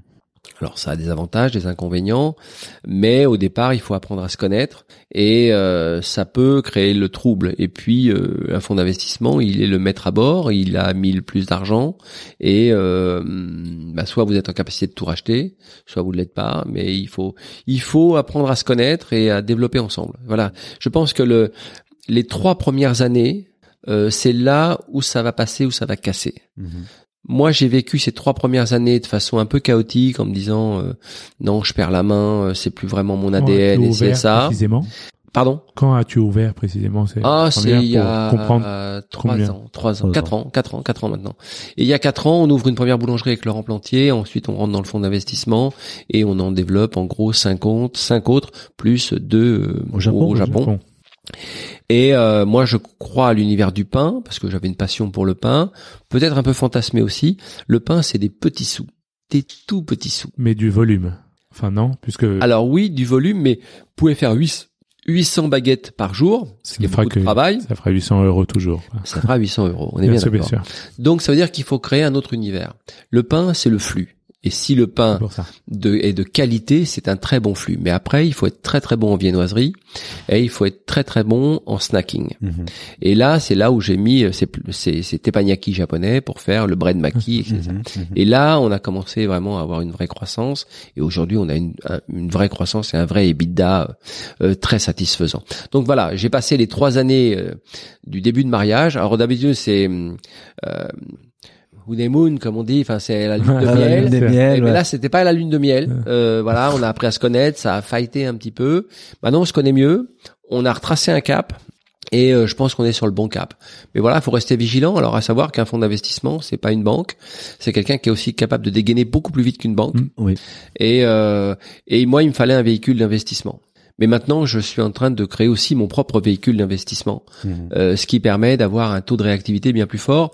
Aujourd'hui, euh, je, je peux représenter une petite surface financière, mais pas pas très élevée. Mais euh, il y a des, des sociétés à Paris qui n'ont rien à voir avec le food and beverage, mais qui ont une surface financière Énorme. énorme Oui. et qui euh, qui attrape tous les beaux les beaux Oui, endroits et, et le jeu est pas très très juste hein, euh. Mhm. et le jeu est pas très juste pour la qualité de la gastronomie française et je pense que si on avait été plus malin avec certains chefs on aurait dû faire un un véhicule d'investissement en commun plutôt plutôt que Oui, d'avoir des querelles d'ego Bien sûr. se dire on va inventer le nom d'un fonds d'investissement, on va le faire ensemble. Moi j'en ai beaucoup parlé, hein. j'en ai beaucoup parlé au collège culinaire de France, j'en ai beaucoup Mhm. parlé à tout le Mhm. monde. À l'époque où Monsieur Robuchon était là, je dis et si on créait un véhicule d'investissement encore une fois, je reviens sur mon propos et c'est pas c'est pas insultant ce que je veux dire parce que moi aussi j'ai un ego, euh, mais il faut par moment, si on veut que la gastronomie française perdure, il va falloir créer un véhicule d'investissement euh, à impact social et impact environnemental pour qu'on arrête de se faire passer sous le nez tous les plus beaux emplacements par des fonds d'investissement qui ont beaucoup d'argent à dégainer Mhm. et nous on les on les a pas. Donc si on veut un vrai une vraie réactivité, il aurait fallu ou il faudrait s'entendre avec euh, mm, euh, des personnes euh, qui aient ces compétences de fonds d'investissement et des chefs qui disent OK, ça on peut le faire ensemble, ça on peut le faire ensemble. Après dans les lieux, si vous récupérez 1000 mètres carrés dans un endroit, il est très facile, très facile de créer des, des endroits euh, à multifacettes avec un, un monsieur Dupont, Mm. un monsieur Durand, un monsieur Karim et, Mhm. et un monsieur Maury. Il n'y a pas, il y a pas de sujet. Mais euh, là, on se fait passer sur des des des foot des foot courtes, des trucs comme ça où on ne peut pas réagir, or qu'on aurait aujourd'hui dans la petite ceinture parisienne, y compris dans Paris, être en capacité de racheter des lieux et, et on n'y arrive pas parce qu'on n'a pas créé ce fonds de- ce fonds d'investissement. Et quelle, est, et quelle est votre méthode de développement? Vous allez développer beaucoup rapidement en France, en franchise, Je en suis- propre? Je, moi, je, je, je panache un petit peu, donc je pas en franchise pour le moment, en propre, euh, oui plutôt, mais encore une fois, là aujourd'hui, je suis plus posé sur un véhicule d'investissement à impact social et impact environnemental, et euh, je, je, je vais continuer à développer là-dessus. Pourquoi? Parce que je crois à l'économie durable. Mm. Je l'ai évoqué tout à l'heure avec vous avec beaucoup d'humour, mais euh, ce que disait Marx. euh, L'autre, hein, encore une fois, euh, le capitalisme est efficace, mais il n'est pas juste. Moi, j'aime bien récupérer ce qui est efficace, donc je vois pourquoi je tordrais le coup à ça, mais le rendre plus juste. Mm. Donc dans l'impact social et dans l'impact environnemental. Donc je suis en train de monter un véhicule d'investissement euh, qui va dans ce sens-là. Mais moi, mon métier, c'est de faire de la cuisine. Mm. Donc je laisse cette cuisine-là à d'autres, mais je ne veux pas être exclu de ça. Vous savez pourquoi j'ai appris ça? C'est que toutes les cinq minutes, quand vous êtes chef et que vous ne savez pas compter vraiment, que vous êtes juste le rêveur, il y a toujours une fois par an un type qui vient vous dire non mais tes chiffres sont pas bons donc je peux pas te payer plus et c'est ça. Donc si vous rentrez dans une de mes entreprises et que vous êtes chef de partie dans une de mes entreprises, je vais vous apprendre que vous avez deux amis, la calculette et la balance. non, pour pas qu'il y ait un, un sachant qui vienne vous dire que vous n'êtes pas un type rentable. Oui. C'est ça de faire un homme libre. Bien sûr. Euh, parce que oui, moi je vois des fois des assiettes hybridées, des ratios à 35%. Je leur dis vous êtes morts. Ratio à 35%, un labor cost à 45%, Ouais. vous allez dans le mur. Donc il y a un type qui va venir bah, vous dire je vous rachète et moi je vais gérer à ta place. Lui il va faire de l'argent, pas vous. Hmm. Et ça c'est pas normal pour un artisan. Et c'est c'est là où il faut, si on veut qu'un artisan soit durable et qu'une gastronomie soit durable, il faut lui apprendre aussi cette économie de la qualité durable, pas des one shot en se disant bon on a un lieu, on fait un truc, on vous sert 15 ceviche et de toute façon on a les les committee managers qui vont vous dire que les ceviches ils sont formidables et, et que tout Paris est là quand il y a la Fashion Week et puis après ces établissements disparaissent. C'est, c'est si on veut que la gastronomie française soit durable, il faut qu'elle ait ses propres véhicules d'investissement, y compris pour raconter autre chose sur ses vrais sourcings de produits et arrêter de passer par des cash carry qui se font une masse d'argent là-dessus. On aurait pu créer, nous, notre gastronomie française, de vrais cash carry propres pour nos propres restaurants. C'est très Et- intéressant. Et comment, je me permets, comment tu, tu fais entre la cuisine dans les restaurants, il y a même donc maintenant on a pris la gestion du F&B global du mandarin, euh, la boulangerie, comment tu arrives un peu à, à jongler Alors, euh, dans planification, tout ça, dans une euh, journée qui doit être bien chargée, j'imagine. Oui, mais toujours le temps le matin, très tôt, d'aller faire du sport. Donc c'est pas de problème, c'est pas un problème. Donc ce que je crois dans mon fonctionnement, c'est un cérémonialiser beaucoup. Donc je je je j'ai tous les jours, tous les jours, tous les jours, au moins 7 minutes avec mes trois plus proches collaborateurs. Ensuite, circuit de commandement très court. La vérité du circuit court, elle est aussi dans le circuit managérial. Et euh, empowerment, c'est-à-dire que je donne beaucoup d'autonomie à mes collaborateurs en leur demandant de ne pas confondre autonomie et indépendance. Donc Mhm. ce qui fait que j'ai beaucoup de feedback. Et euh, quand il y a une erreur, ce qui peut arriver à mes à mes collaborateurs, quand il y a une erreur, je leur dis non, on s'en fout. C'est une opportunité. Analyse causale de l'erreur. Qu'est-ce qu'on a fait pour réparer l'erreur? Comment on a amélioré le service client Point. Et je fluidifie toute ma planification comme ça, en me gardant des jours, des black dates, qui sont des jours pour cuisiner, des jours pour être au pass, et des jours qui sont pour m'occuper de mes affaires dans l'économie sociale. Mhm. Donc le lundi, c'est l'économie sociale, on ne touche pas. Euh, le mardi, je suis, comme tous les jours, dans les cuisines, midi et soir. Mais j'ai centralisé mon bureau. En fait, mon, mon point névralgique, il est dans les bureaux proches du mandarin. Je suis rue Cambon. Ah, Donc Bien euh, je suis juste à côté et donc à chaque service je suis là parce que ce qui m'anime encore dans ce métier C'est la cuisine. c'est l'odeur, c'est même si j'ai Nina qui est au pass ou j'ai Louise qui est au pass ou Boris qui est au pass euh, du camélia, c'est de voir l'odeur, le produit se transformer, euh, de, de m'agacer si je vois que la coupe n'est pas très juste et, et de montrer à un gamin que son couteau, ben s'il tenait comme ça et déjà s'il était affûté, ce serait pas mal. Il ferait bien plus belles photos sur Instagram. Eh bien, j'ai- j'aime bien. Non, j'ai besoin de cette odeur là. Euh, Thierry, je permets de rebondir parce qu'on a une question de l'audience qui vient de la part des Célestes des Trégodés qui est est-ce que tu te vois aujourd'hui comme un chef d'entreprise ou comme un cuisinier? Non, non, comme un artisan cuisinier. Vous pouvez pas. Vous savez, moi, j'ai- un peu fréquenté euh, Paul Bocuse, hein, pas très souvent, mais on a eu des moments euh, euh, assez intimes quand je le je le, le voyais à Collonges et un jour je lui demande. Moi, j'étais jeune chef, je savais pas comment. Je dis mais comment vous avez fait pour réussir tout ça? Il m'avait dit savoir-faire, savoir-faire, faire, faire savoir. N'oublie jamais que tu es un artisan. Donc le savoir-faire, tu dois toujours t'entraîner. Toujours, toujours t'entraîner.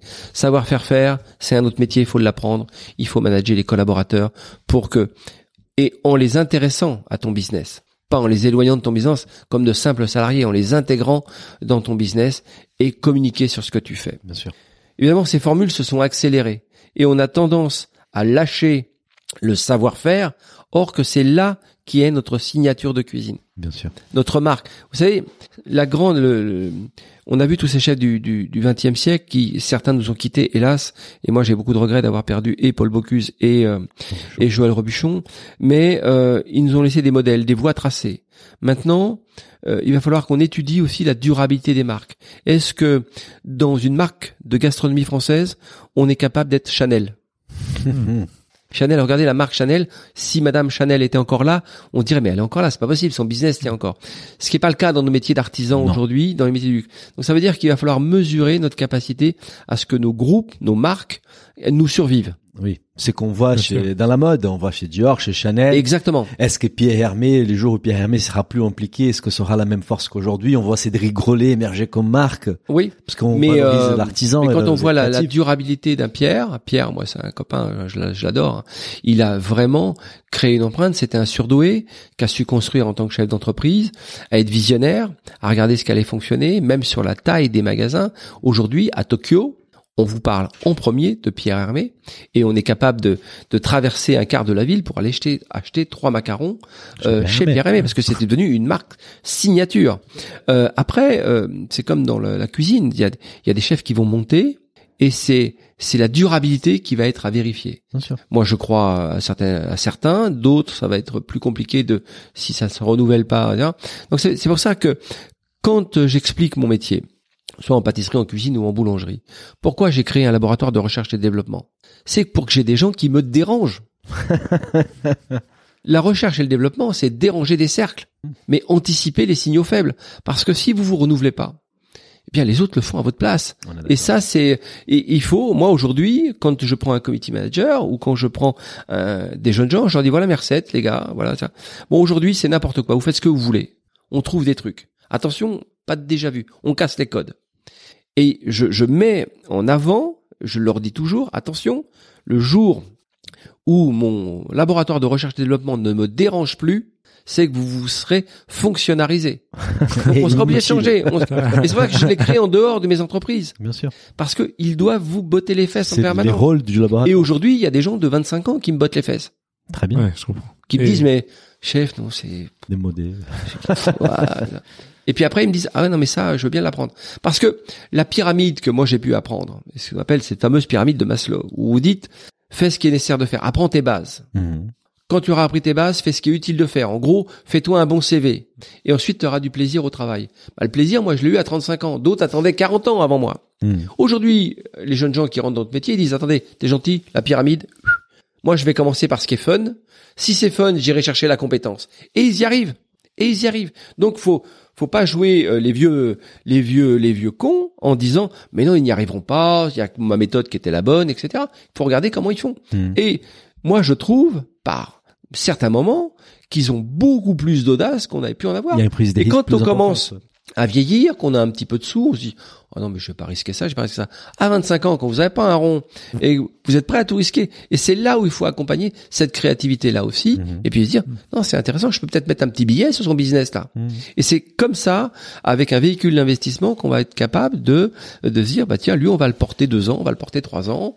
Bon c'est du win-win. Après il décolle, il fait sa Oui. marque, euh, voilà.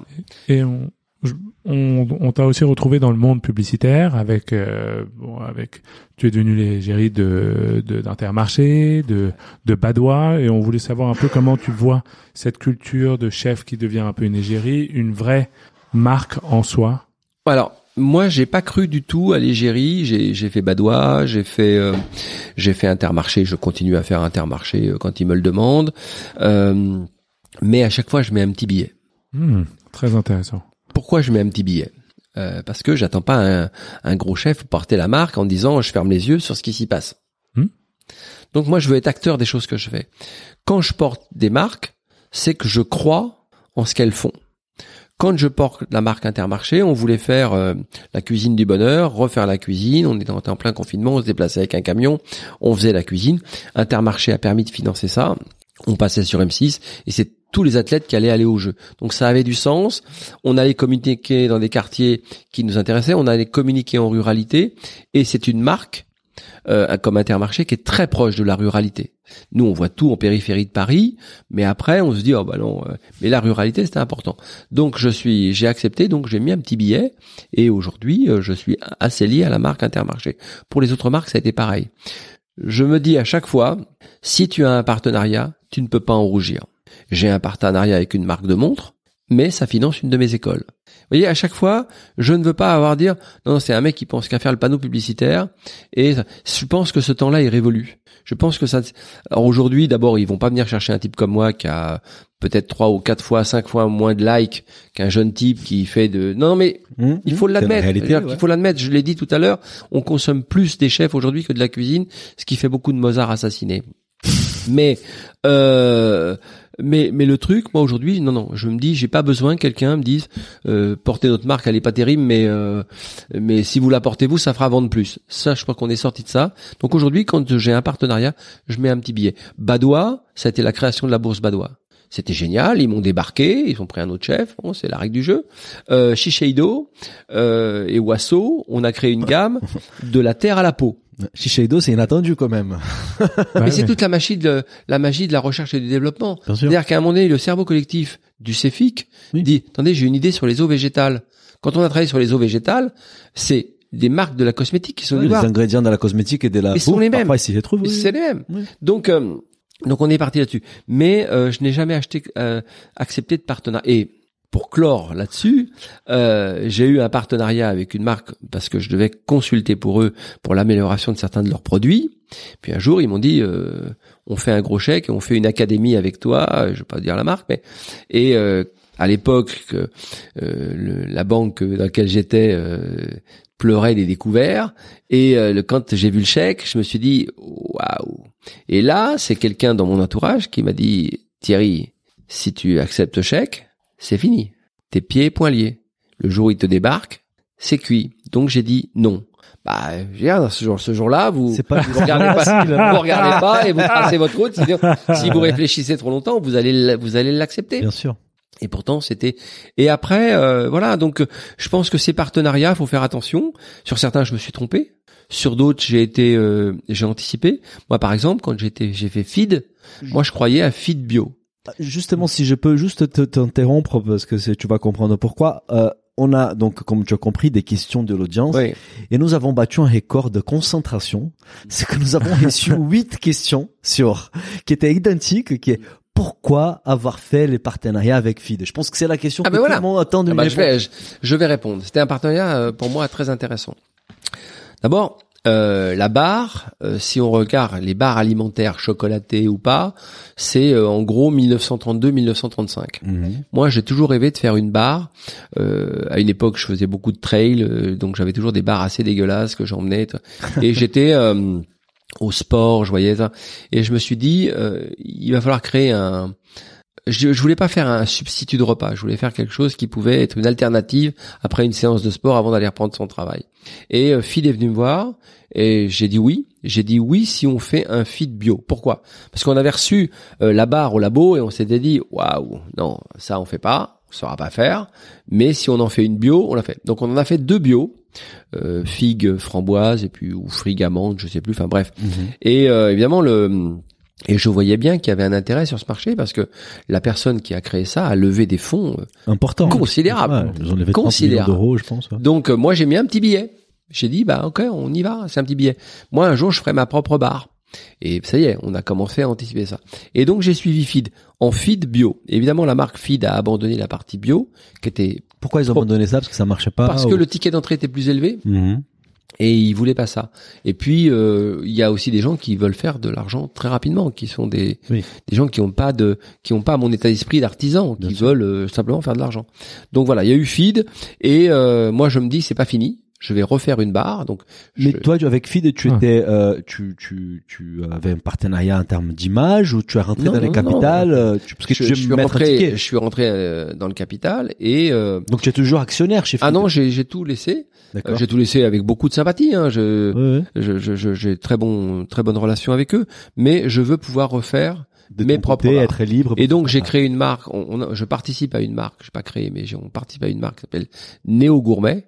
Aujourd'hui, on fait des chocolats sans sucre saccharose avec Ah. des cacaoyers qui sont sublimes, avec des pâtes à tartiner sans sucre saccharose euh, et avec un, un sourcing produit exceptionnel. Donc je continue à miser là-dessus et tôt ou tard, je vais finir par faire mes barres, ce qui ne serait tardé pour 2022. Et, et ça, Ah. c'est une autre question que j'en profite de l'audience aussi. Julie Dafonseca, encore une fois, qui pose une question. Euh, Penses-tu que l'alimentation du futur se ressemblera à des repas équilibrés dans une seule boisson ou bar? Ça pourrait être ça. C'est-à-dire qu'aujourd'hui, euh, pourquoi j'ai voulu faire l'expérience euh, aussi avec euh, ces bars et feed, c'est-à-dire qu'en prenant un petit peu le, le- le profil de quelqu'un, eh bien, on saurait le, le nourrir individuellement euh, pour qu'il soit toujours euh, plutôt en bonne santé, pas en surpoids. Et c'est En ça. fonction de ses besoins, en fonction de sa génétique. de- Oui, et là, euh, je, je lui réponds oui, ce serait possible, sauf que ça ne marche pas parce qu'on Oui, est des le- humains Oui, le plaisir. et, la- et que la cuisine, euh, manger, c'est plaisir, bien-être, santé. Et, Et ça, c'est depuis le 15e siècle. et partage, je trouve aussi. On en- Alors enfin, ça, c'est la commensualité. Mais euh, ça, c'est du Claude Fischler pur hein, et du, du Edgar Morin. Mais euh, la commensualité, c'est effectivement le fait de partager un repas avec les autres. Mais le sur euh, ce type d'alimentation euh, qu'on a évoqué, on saurait équilibrer un repas unique pour une personne, mais ça peut servir. C'est-à-dire pourquoi je suis allé sur ce marché? Parce que imaginez euh, euh, vos forces de vos forces armées, vos forces de police, plutôt que de trimballer des boîtes aussi comme ça, quand elles sont en opération, elles, elles pourraient avoir une barre, nos astronautes, une barre très plaisir, très gourmande, mais qui leur procure évidemment tous les besoins. Et là où je vous rejoins, c'est que ça marche un certain temps, mais pas longtemps. Pourquoi? Parce qu'il vous manque la convivialité de manger avec les autres et de manger un peu comme les autres. Et ça, eh bien, quand euh, on l'étudie, hein, on l'a étudié euh, dans, plusieurs phénomènes euh, psychiatriques même, hein, le fait de couper ça, eh bien, vous coupez le lien social et ça devient beaucoup plus brutal. Mhm. Donc ça ne fonctionne pas et on veut manger ensemble. Mhm. Et c'est ça qui me qui nous a intéressé. Alors, voyez tout ce que j'ai évoqué là, d'avoir été simplement sur ce chantier, je dirais là, sur ce ce travail là, nous a permis d'explorer énormément de pistes sur lesquelles aujourd'hui on pouvait investir et de se dire on va peut-être pouvoir accompagner une marque. Euh, et les bars, les bars ont toujours fait partie de l'alimentation depuis 1932, comme je l'ai dit, et on les a, tous connu les bars avec l'accent suisse. On a euh, voilà mais euh, les barres protéinées, etc., etc. Mais encore une fois, la grande chance que nous avons, c'est d'être des humains et d'avoir envie de manger ensemble. Oui. Et ce qui nous permet, et ce que j'évoquais tout à l'heure avec vous, c'est de dire la restauration, le manger ensemble, à tous les tous les niveaux de prix, va nous permettre de mettre, j'espère, des bulles dans un temps qui est devenu numérique Mhm. et nous revenir dans le monde réel, ce sera le moment du repas. Et, et je, je, je crois vraiment beaucoup, beaucoup, beaucoup à ça, de se dire, nous restaurateurs, on a intérêt de créer des bulles euh, vraiment très holistiques dans lesquelles on va se retrouver. Ça peut être le bistrot de quartier, ça peut être la bonne cantine, ça peut être le, le la super cuisine d'auteur, mais à un moment donné, il va falloir trouver ces bulles parce que on ne peut plus s'arrêter dans ce monde Mhm. avec le digital. On Mhm. ne peut plus s'arrêter. Mhm. Vous êtes H24. D'ailleurs, ce qui est assez troublant pour les humains que nous sommes, cette accélération, et c'est le film Matrix. Mhm. Et, et, et Nki Bilal a répondu à une interview il y a pas très longtemps, il, il parle de ça, et je trouve qu'il a tout à fait raison. Et peut-être que nous, monde du FMB, on va pouvoir créer des bulles dans les, des espaces-temps comme ça qui vont permettre de continuer à aller vers plaisir, bien-être et santé. Super. Et on, on voulait parler un peu de ton engagement et de ton développement en dehors des activités commerciales qu'on vient de lister. Évidemment, tu as plusieurs écoles, notamment cuisine mode d'emploi, euh, qui est une cuisine, qui est une école euh, pardon gratuite pour les personnes qui sont exclues du système scolaire classique. Euh, tu as mentionné les prisons. On voulait savoir un peu d'où vient toute cette idée-là. Qu'est-ce que tu fais exactement là-dedans? Quel est ton D'accord. Je vais, je, vais- je vais reprendre, euh, je vais reprendre l'ADN de ça. C'est-à-dire que en 2004 ou 2000 2006, euh, je vais bénéficier d'un article euh, chez un de vos confrères, euh, Libération. Une dame vient me voir, une journaliste, et elle me dit je vais faire un papier euh, sur vous. Alors moi, je commence à lui raconter comme tous les autres chefs mon jardin, euh, mon bateau pour aller pêcher à la ligne, euh, mes parties de forêt, euh, l'emmener au marché. Et elle me dit écoutez, moi, j'écris pas du tout sur la gastronomie, je m'en fous. C'est pas du tout mon sujet. Moi, mon sujet, c'est euh, comment un type issu des quartiers comme vous euh, arrive à être chef et chef d'entreprise. Parce que 2004, 2006, c'était encore une énigme. hein, euh, et d'ailleurs, on pourrait saluer la mémoire de Bernard Tapie, qui nous a peut-être un peu inspiré nous dans les quartiers pour devenir des entrepreneurs. Et euh, et du coup, euh, bah, je sais pas pourquoi je me confie à elle. Je dis bah non, moi je suis plutôt dans l'échec scolaire, sortie de scolarité à 13 ans. Enfin, je lui raconte un peu le parcours. Et elle fait un papier qui s'appelle, qui, qui, qui a titré euh, Thierry Marx, euh, ceinture noire et cordon bleu, l'anti-terroir. Ah oui, l'anti-terroir. euh, l'anti-terroir parce que je venais de la cité des Bois-l'Abbé, j'ai, je pouvais pas raconter une grand-mère dans le sud-ouest ou une, une, une tati bretonne euh, qui m'aurait donné l'inspiration, donc je pouvais pas raconter tout ça. Et elle fait ça. Et immédiatement s'enclenche un envoyé spécial euh, où là, je vais passer cinq mois avec des journalistes qui vont venir avec moi au Japon, qui vont revivre euh, les choses que moi j'ai vues dans mon quartier. Et on arrive dans la cité des Bois-l'Abbé, qui est quand même une cité aujourd'hui qui est quand même qui était quand même très en tension. Et ce film sort, ce, ce, ce, ce docu euh, Ça, c'est quelle année? C'est après C'est Top Chef? 2006, ouais. Ah, c'est avant Top avant Chef, Top ok. Chef. Et là, euh, bah, je reçois des tonnes de courriers. Moi aussi, je suis des Bois-l'Abbé. Moi aussi, je suis du 20e. Euh, moi, j'ai j'ai pas eu de peau. Je suis là, je suis à Fleury. Moi, un tel, il est mort. D'abord, de m'apercevoir que de la de la bande euh, qu'on avait à 13 ans de la rue du Borrego, où on vivait dans des terrains vagues, euh, eh bien, on était deux survivants. Ouh. Sur deux survivants, euh, Sur deux une survivants sur une bonne vingtaine. hein. Ouh là là. Ah. Et euh, parce que parce que parce que la, les stupéfiants étaient passés par là, parce que le sida était passé par là, parce Ah. que la tôle était passée par là. euh, euh, donc pour beaucoup de mes copains, moi je m'étais exclu de ça, mais et je m'aperçois de ça et je me dis qu'est-ce que je vais pouvoir faire pour les miens finalement, les gens qui comme moi sont issus des quartiers et d'extraction sociale modeste. Je sais pas quoi faire. Et euh, je suis allé au, au Secours populaire, j'avais rencontré Julien Lauprêtre et j'ai croisé la route de Véronique Colucci. Et Véronique Colucci m'a dit viens au resto du cœur. Donc je suis allé au resto du cœur. euh, moi je me sentais pas d'être là sur, pour faire des photos. Enfin, j'ai donc j'ai travaillé pour faire un livre avec l'atelier de La Villette, euh, qui était euh, au resto du cœur de la porte de la Villette, et on a fait un livre merveilleux euh, pour les restos du cœur. Et je me suis dit c'est drôle, les gens se passionnent pour faire la cuisine. On est autour d'une table, on prend que des produits qui étaient réservés aux bénéficiaires, et on fait un livre euh, superbe pour les bénéficiaires et pour les bénévoles. Et je me dis c'est drôle, ces gens ont le sourire dès lors qu'on travaille. Et j'ai compris qu'à un moment donné, on pouvait répondre à la précarité. Et ce que fait les restos du cœur, ce que font les restos du cœur, c'est exceptionnel. Mais c'est pas parce qu'on était en précarité qu'on ne pouvait plus avoir de projet de vie Hmm. ou de projet professionnel. Et euh, on a créé Cuisine Mode d'Emploi avec euh, Philippe et Véronique Carillon. Et Véronique Colucci qui venait à chaque remise des... euh, Véronique était très présente euh, à chaque remise de diplôme. Et puis on a on a monté une école et puis neuf écoles, Neuf écoles aujourd'hui neuf écoles avec des écoles de boulangerie. Une à Paris et huit en oui, région. huit dans les quartiers et huit en Et région. combien y a-t-il d'étudiants par école, Alors, on va dire c'est en, en gros euh, 100 étudiants par école. On a formé 5800 personnes. Ah, Bravo. Impressionnant. 95% de retour à l'emploi. Oui. Simplement sur le fait que les gens retrouvent un projet métier. Dans la restauration, tous Alors, pas restauration, boulangerie, métier du sport aussi. Ah aussi. Et euh, maintenant, métier de l'image. Hmm. Bon, on fait des committee managers et euh, on s'est aperçu qu'il n'y avait pas de personne faite pour l'échec et qu'il n'y avait pas de quartier fait pour l'échec. On Mm. s'en est pas aperçu. Nous, on était convaincus de ça parce que c'était un peu mon histoire. Et du coup, on a créé ces écoles et c'est aujourd'hui une réussite euh, totale. C'est 95% de, de, de retour à l'emploi. Ce sont des gens qui ont, pour 7%, créé leurs propres entreprises.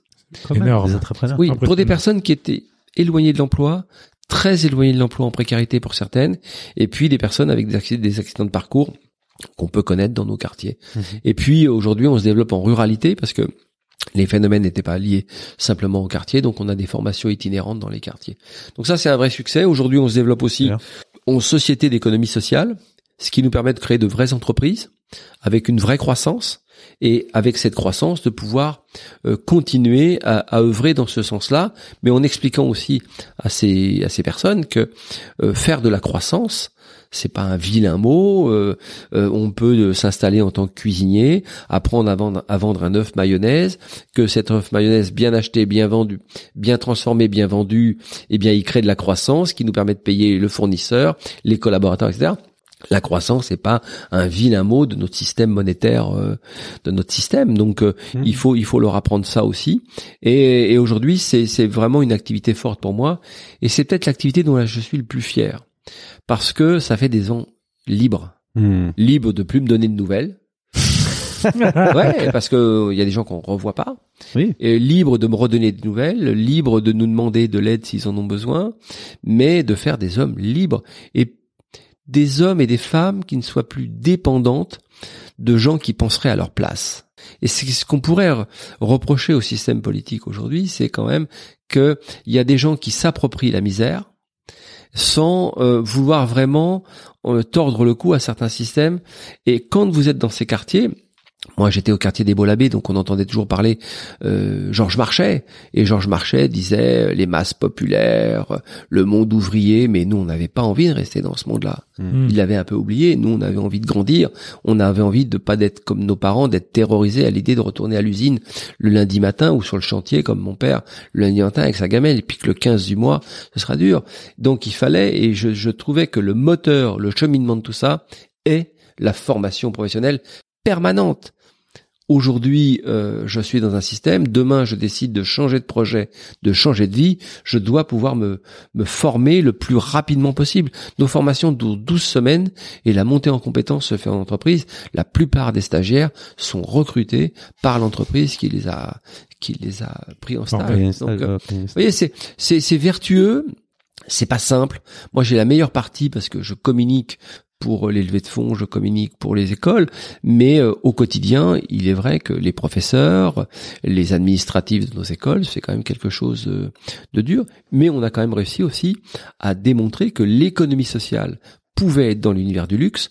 Quand vous prenez T-Traiteur, eh bien on a réussi, on a 2500 mètres carrés à Montreuil, on produit des contenus traiteurs qui sont exceptionnels et on est dans le top 5 des meilleurs traiteurs parisiens. C'est les élèves de l'école qui produisent Non, non, pas que. On a des, de- des, des employés qui travaillent pour ce traiteur et on a le pavillon Élysée euh, Mm. en face, mon confrère Yannick Aleno. Donc, on fait des prestations. D'ailleurs, Pierre Hermé euh, nous a fait l'honneur euh, l'autre jour de faire son lancement de bûche euh, dans les établissements parce que euh, on a des, des, des grands de la joaillerie, euh, des grands de la haute couture qui nous font confiance pour les défilés. Voilà. Super. Parce que il n'y avait pas de raison non plus de considérer que cette économie dite sociale soit une économie de miséricorde en disant c'est fait pour les pauvres et ils ont qu'à faire les, les, les, les banquets euh, de seconde zone, troisième zone. Non, non.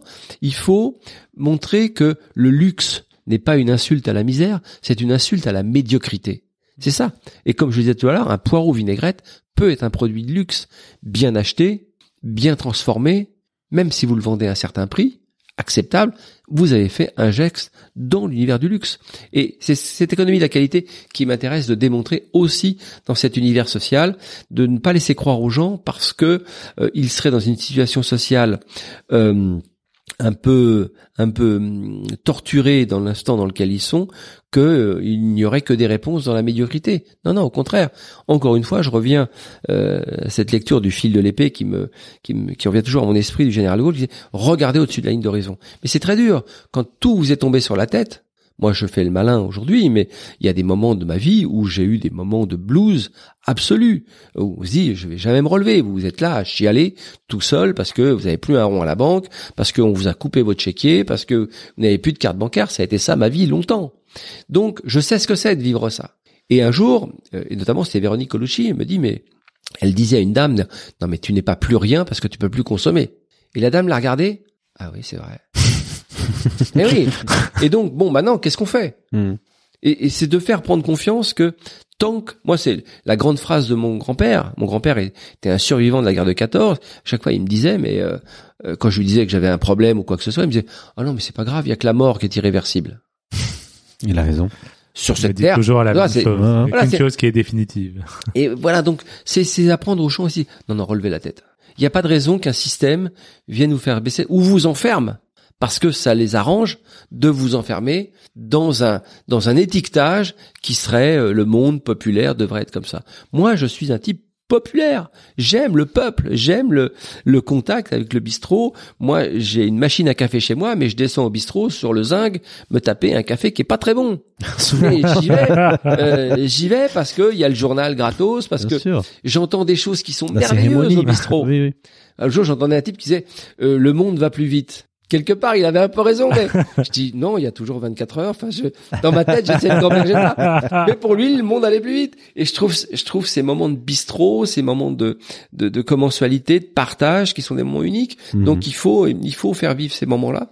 Et que dans l'univers social, moi, j'ai énormément de plaisir quand les gens viennent me dire, ça y est, j'ai monté ma boîte. Euh, euh, à un moment donné, on travaillait beaucoup avec l'ADI et j'avais fait la connaissance de Maria Novak quand elle a créé l'ADI et on prête de l'argent. euh, donc les gens avaient un petit prêt banque, un petit prêt de l'ADI, plus ils arrivaient à avoir un petit prêt. Ça y est, j'ai monté ma boîte. Non, non, mais je dis, non, mais vous cassez pas la tête, faites une bonne cuisine. Même si les gens sont pas très bien assis au départ, c'est pas très grave. Et les mécanismes euh, euh, se démarraient comme ça. On, on- bah, c'est très intéressant et, et vraiment félicitations pour toutes ces Mmh, initiatives. bravo, On, on- on doit avancer parce que sinon on pourrait rester ici des heures à discuter et parler de tout ça. On a une rubrique, on aimerait te faire réagir sur certaines actualités. On a évoqué euh, tout à l'heure les Covid. Euh, donc d'abord, on voudrait savoir quel est l'impact et comment tu as un peu euh, contourné la situation. Et surtout, pendant la pandémie, nous avons observé une explosion des dark kitchens. Et on a aussi on aimerait avoir ton ton ton avis par rapport à cette explosion là. Alors, euh, la pandémie, euh, 18-03 2020, on est... Euh, C'était les 18 dimanches ça, non C'était les C'était lundi. Lundi. Ah, lundi. On a été démonétisé le, on a été démonétisé le samedi. Le, il y a eu un moment de break euh, d'inquiétude le dimanche et le lundi, on était assis au bureau. Le train de l'économie était à l'arrêt. L'information était en blouse blanche. Mhm. On était tous confinés. On était confinés. euh, et là, il y a un moment d'anxiété absolue. Mhm. Euh, voilà, il y a plus de business, plus d'argent. La France euh, propose des aides gigantesques et c'est génial. Gigantesque. Mais euh, j'ai deux de mes établissements au Japon qui ferment et on dit on n'a pas de trésorerie pour tenir, on ferme Mhm. et on réouvrira pas. Donc c'était un peu inquiétant. Donc je me suis dit, d'abord je me suis remis au sport, enfin j'ai j'ai- j'ai continué à pratiquer le sport et j'ai commencé à écrire pour me, me sortir un peu de ça. Et j'ai une copine médecin qui me dit euh, non non il faut pas il faut pas rester sous l'hypnose de la Covid. Il faut faire ce qu'il y a à faire, il faut faire la chasse de barrière, mais faut pas rester.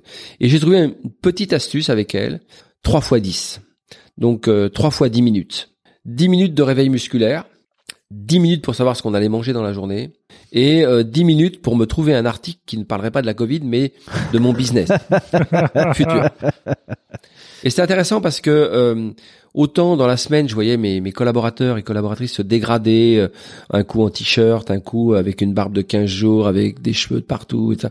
Et puis euh, je leur dis bon, on va faire ça ensemble. Bon, pour que les zooms servent à quelque chose, on a fait 10 minutes d'éveil musculaire. 10 En minutes visio pour- en visio, 10 minutes pour faire savoir ce qu'on allait faire à manger Chacun pour pas tomber côté, dans des, hein. des prises de poids énormes. Et puis euh, 10 minutes pour trouver un article qui parlerait de food, euh, mais sans nous parler de la Covid. Mhm. Et Il y avait ça a pas été. beaucoup à l'époque.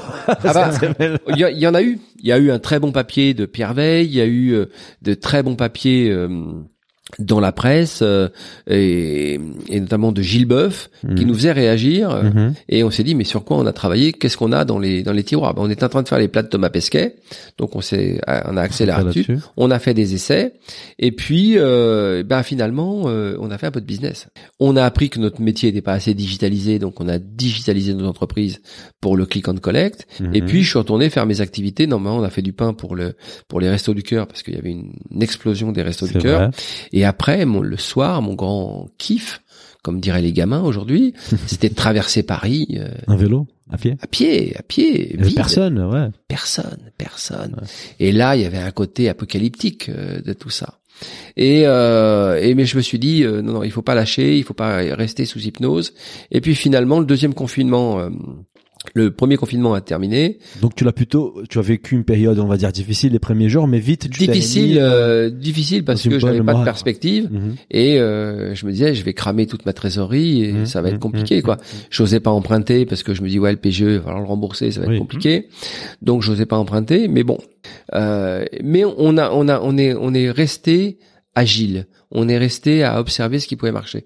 Donc, on a digitalisé beaucoup. Les boulangeries ont explosé. Mhm. Les boulangeries vu ça, ouais. euh, ont très, très, très bien marché. Et du coup, on a pu mettre des plats emportés sur les boulangeries. Super. Donc là, on a fait des croissances de chiffre d'affaires assez, assez intéressantes. Et puis, on a appris quelque chose sur notre management. Parce que là, on avait un management de guerre. On avait ce qu'on appelle, en termes militaires, un management dégradé. C'est-à-dire qu'on perdait des, managers et c'était des N-1 qui dirigeaient, voire des N-2 qui prenaient le lead parce que le, le, le manager ou le N-1 était touché par la pathologie. Ah. Donc, il a fallu euh, vérifier si nos managements étaient euh, solides, bons, efficaces. Il y avait une fidélisation de nos collaborateurs. Il a fallu faire tout un circuit logistique pour les faire venir, sans qu'ils prennent le métro et qu'ils prennent le risque de prendre le métro. On savait pas si le métro était contaminant ou pas. Il y a tas de choses comme ça. Et finalement, il y a eu une solidarité entre les collaborateurs. Il y a eu une solidarité avec nos clients parce que les gens euh, avaient besoin euh, besoin de pain et on s'est aperçu que sur finalement au deuxième entre les deux confinements sur sur quoi il fallait accélérer. Un, la digitalisation. Deux, euh, augmenter notre volume en pain et rajouter ça. Et puis de voir comment on pouvait travailler avec la grande distribution pour leur proposer des plats à vendre dans leur linéaire, des plats qui seraient pas D'où de vient la collaboration avec Intermarché D'où vient la collaboration avec Intermarché? Je peux aller les voir. hein. À l'époque, c'était Thierry Cotillard et puis tous mes collègues euh, maintenant sur la- le Val-de-Marne. Et euh, avec Bruno, tout ça, on s'est dit, bah, on va faire une bonne cuisine, comme on l'a fait au bistrot, Ouais. et puis on va la sceller. Ouais. Et les gens pourront manger. Sous Et ça a marché. ouais, bien sûr. Et ça a marché. Les gens, ils avaient envie de manger des plats cuisinés. voilà. Exactement. Et puis les, les- les personnes ont commencé à abandonner un petit peu, très légèrement, euh, les plats surgelés industriels. Oui, Et là, on avait une vraie réponse avec des, des, des, des prix d'entrée évidemment qui devaient être extrêmement bien costés. Donc voilà. Donc le confinement dure. Le premier, très inquiétant. Le deuxième, euh, on a laissé les room service ouverts. Donc j'ai pu réintégrer des collaborateurs sur le room service et on vendait des menus. euh, des menus euh, le week-end dans les appartements qu'on avait laissés ouverts, ce qui nous a permis de laisser l'hôtel en fonctionnement euh, pour pas qu'il se dégrade euh, trop. Et puis euh, finalement, on a accéléré sur toutes les startups qu'on avait commencé à, à lancer dans le sans sucre, dans les emballages. Tout ça a fait euh, a fait quand même du, du revenu. Et surtout, on a pris le temps de réfléchir parce que il faut projeter. Euh, on peut pas prévoir. Il y a des lanceurs d'alerte. Mais on s'en fout parce qu'on les écoute pas. Euh, l'être, hu- l'être humain n'aime pas les Cassandres. Sûr. Donc, on est obligé d'attendre les crises pour apprendre. C'est brutal, c'est une violence absolue et, une tristesse profonde pour les gens qui ont été euh, balayés par cette crise de la Covid. Mais euh, mais on a appris plein de choses et on a appris que on, on pourrait plus euh, ne pas faire les choses. C'est-à-dire que le circuit court, bah, il va falloir arrêter d'en parler, on va le faire et c'est pas la peine de laisser toute la place à l'industrie. Une des choses qu'on a observé pendant le- le- la pandémie, c'est c'est vraiment la, le- la consommation à la maison, en fait, des plats cuisinés, et surtout la livraison, l'explosion de la livraison. Beaucoup de restaurants se sont mis à faire de la livraison, des restaurants qu'avant étaient réticents à l'idée de faire de la livraison. Et surtout, on a vu une explosion des dark kitchen, Ouais. euh, qui Alors- ont été reçus avec beaucoup de critiques par beaucoup de vos collègues. Quel est votre avis par rapport à Non, ça? alors la dark kitchen parce que dark c'est marrant, kitchen c'est marrant. Euh, dark, euh, dark, on a l'impression Bah. c'est dark Brador. Enfin c'est c'est un truc fou. Non non, ça a toujours un peu existé. Ça a explosé, oui. Oui, c'est un labo. Euh, c'est un labo, mais euh, si on était honnête, tout ça était en, déjà dans les tiroirs euh, et dans le fonctionnement aux États-Unis euh, avec Uber Eats, Deliveroo, les Mhm. deux grandes plateformes Mhm. qui ont fait une croissance absolue pendant la pandémie Mhm. et qui ont absolument besoin euh, de ces dark kitchen. Pourquoi? Parce que d'abord, il n'y a pas un voisin qui a envie d'avoir 12 scooters et 15 vélos en bas de chez lui, Mhm. euh, que la cuisine ne peut pas produire et pour le client. Donc il faut créer euh, des kitchens partagés. Mhm. Et donc aujourd'hui, on voit effectivement euh, des demandes de laboratoires de production pour que euh, telle ou telle marque euh, vienne euh, s'installer là Ouais. et puis puisse faire livrer. Deuxième chose, on va voir arriver et c'est déjà c'est déjà en place d'ailleurs. pourquoi je- on- C'est déjà arrivé des restaurants qui n'auront pas pignon sur rue, Ah. qui seront beaucoup plus simplement de voilà, marques. purement qui seront virtuelles. des marques Total. complètement virtuelles qui seront sur sur ces plateformes euh, et qui vont vendre que des plats dédiés et puis de temps en temps ils auront peut-être un flagship euh, chip quelque part mais pas plus. Donc là aussi c'est un nouveau business sur lequel il fallait pas se tromper et se dire bah il faut miser au bon moment. Et ça c'est avec les jeunes gens. Parce Mhm. que nous, notre génération, on est quand même, on se prend un peu les pieds dans le tapis là-dedans. Donc aujourd'hui, euh, mon histoire de Marc par exemple, ça pourrait être complètement ça. C'est-à-dire que Mhm. euh, je, je prends un labo, je remets la machine et je livre mes Marc à domicile. Oui, tu auras pas les gros loyers, tu auras la commission de, des Deliveroo mais j'aurais pas, j'aurais pas le gros loyer. Et aujourd'hui, euh, il y a toute une réflexion sur l'immobilier Mhm. parce que est-ce que je vais avoir besoin d'un restaurant euh, et de plomber euh, mon, mon résultat tout de suite avec un loyer Mhm. ou est-ce que je peux louer euh, ou copartager une un laboratoire et de faire ma cuisine et de la faire livrer euh, euh, à domicile donc là il y a une vraie interrogation et là évidemment il y a il y a du business à prendre à faire. tu ne trouves business, tu trouves pas qu'il y a une incohérence en soi entre ces dark kitchens qui cuisinent dans des endroits isolés qu'on ne voit pas et tout ce mouvement dont on parlait un peu, donc les cuisines sont un peu plus ouvertes, on aime le comptoir, on nous explique d'où vient le beurre, euh, la viande, la farine, le lait, Et donc il y a cette espèce, j'ai cette sensation euh, d'écart comme ça qui se crée Oui, avec des gens qui Il y a toujours une, une dichotomie un petit peu dans nos métiers, voire même une schizophrénie euh, par moment. Mais par exemple, euh, ce que je raconte pour mes clients qui viennent chez moi est une chose. Euh, maintenant, euh, si les 15% qui ne viennent pas chez moi ou qui sont venus une fois, mais qui ont envie de se faire livrer chez eux, euh, est-ce que je peux le faire dans le même endroit? Ça, c'est non. On sait pas le faire. Donc, il faut vraiment à utiliser cette architecture. Donc, je pense pas qu'il y ait une une telle distance entre les deux les deux actions. Et puis, euh, n'oublions pas qu'on est devenu euh, des gens, euh, des consommateurs assez addicts de notre digitalisation. Et euh, je parlais avec un gamin une fois, je sais plus qui, et il me disait non mais je commande parce que quand il y a flemme, il y a flemme. Voilà, c'est comme ça. Euh. Je veux dire, voilà, voilà, voilà la réflexion d'un gamin de 25 ans qui vous dit, bah ouais, quand il y a flemme, il y a flemme, je commande. Donc, et puis comme je le connais, lui, que c'est la meilleure pizza du coin ou que c'est le meilleur croque-monsieur du coin, Mhm. bah voilà, il la commande, il la livre. Mhm. Maintenant, il va y avoir une vraie interrogation sur les systèmes de livraison, Oui, d'un point de la vue rupture de chaîne de froid, euh, d'un point de vue social, parce que moi, je trouve pas qu'il y ait une modernité absolue à ne pas payer les gens. Enfin, je trouve ça Ouais, absurde. Et que sur ces systèmes digitales, il y a trois personnes qui se fassent un maximum d'argent et que les autres n'en profitent pas. Mhm. Donc voilà, il y y a une interrogation morale là-dessus. Mais en même temps, ça permet aussi à des personnes de se dire, bah, je suis mon propre entrepreneur et je commence comme ça et on verra bien.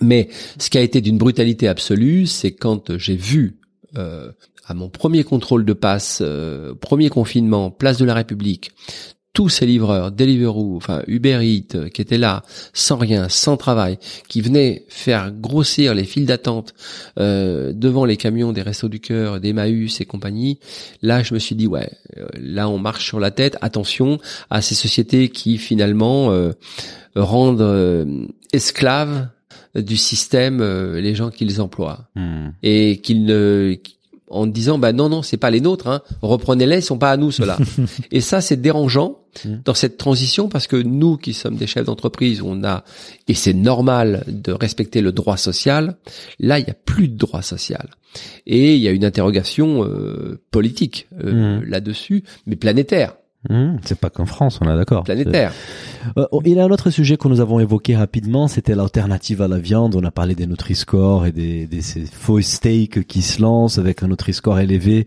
mais finalement, quand on regarde les ingrédients, c'est pas si sain que ça. Euh, mais il y a aussi une autre dimension qui est le développement des viandes élevées en labo. Et, et on sait que Mm. tu aimes beaucoup l'innovation. Euh, récemment, on lisait un article, euh, c'était sur New York Times aux États-Unis, où la chef française Dominique Crène va bientôt proposer dans son restaurant 3 étoiles du poulet élevé en labo. Alors toi, comment tu vois cette euh, nouvelle, on va dire, dimension de la gastronomie de On la peut faire le, le buzz comme ça de temps en temps, c'est drôle. Euh, moi, j'ai pas de, je suis végétarien, donc je Ça fait longtemps que tu es végétarien? Ça fait une trentaine d'années que je suis Ah, végétarien, Ah, euh, mais pour des raisons euh, qui sont pas religieuses ou quoi que ce soit, mais vraiment euh, confort de vie. Euh, moi, je crois au flexitarisme. Que je fais partie de ces gens qui défendent les bons élevages, les bons produits, et de me dire, ben, euh, une bonne volaille, euh, un bon bœuf, euh, du veau, élevé convenablement, nourri convenablement et abattu convenablement, ça peut faire partie de notre univers de la gastronomie. Voilà. Après les viandes élevées en labo, euh, je trouve que hum, quand on regarde intrinsèquement ce qu'il y a dedans, nutritionnellement c'est pas très intéressant. Mm. Gustativement c'est surtout pas très intéressant. goûté Oui, bien sûr. Et euh, et on est dans euh, l'artifice. Et ce qui me ce qui me gêne un petit peu, c'est probablement lié à ma génération, c'est qu'on est en train de perdre le goût des choses. Parce que après, moi, je peux standardiser votre goût au laboratoire. Je peux vous faire aimer plein de choses. Je peux euh, travailler euh, sur une aromatisation. Vous voyez, le grand travail que nous a demandé euh, Thomas Pesquet, c'est de pas d'intrants chimiques dans ses plats et pas d'exhausteur de goût. Hmm.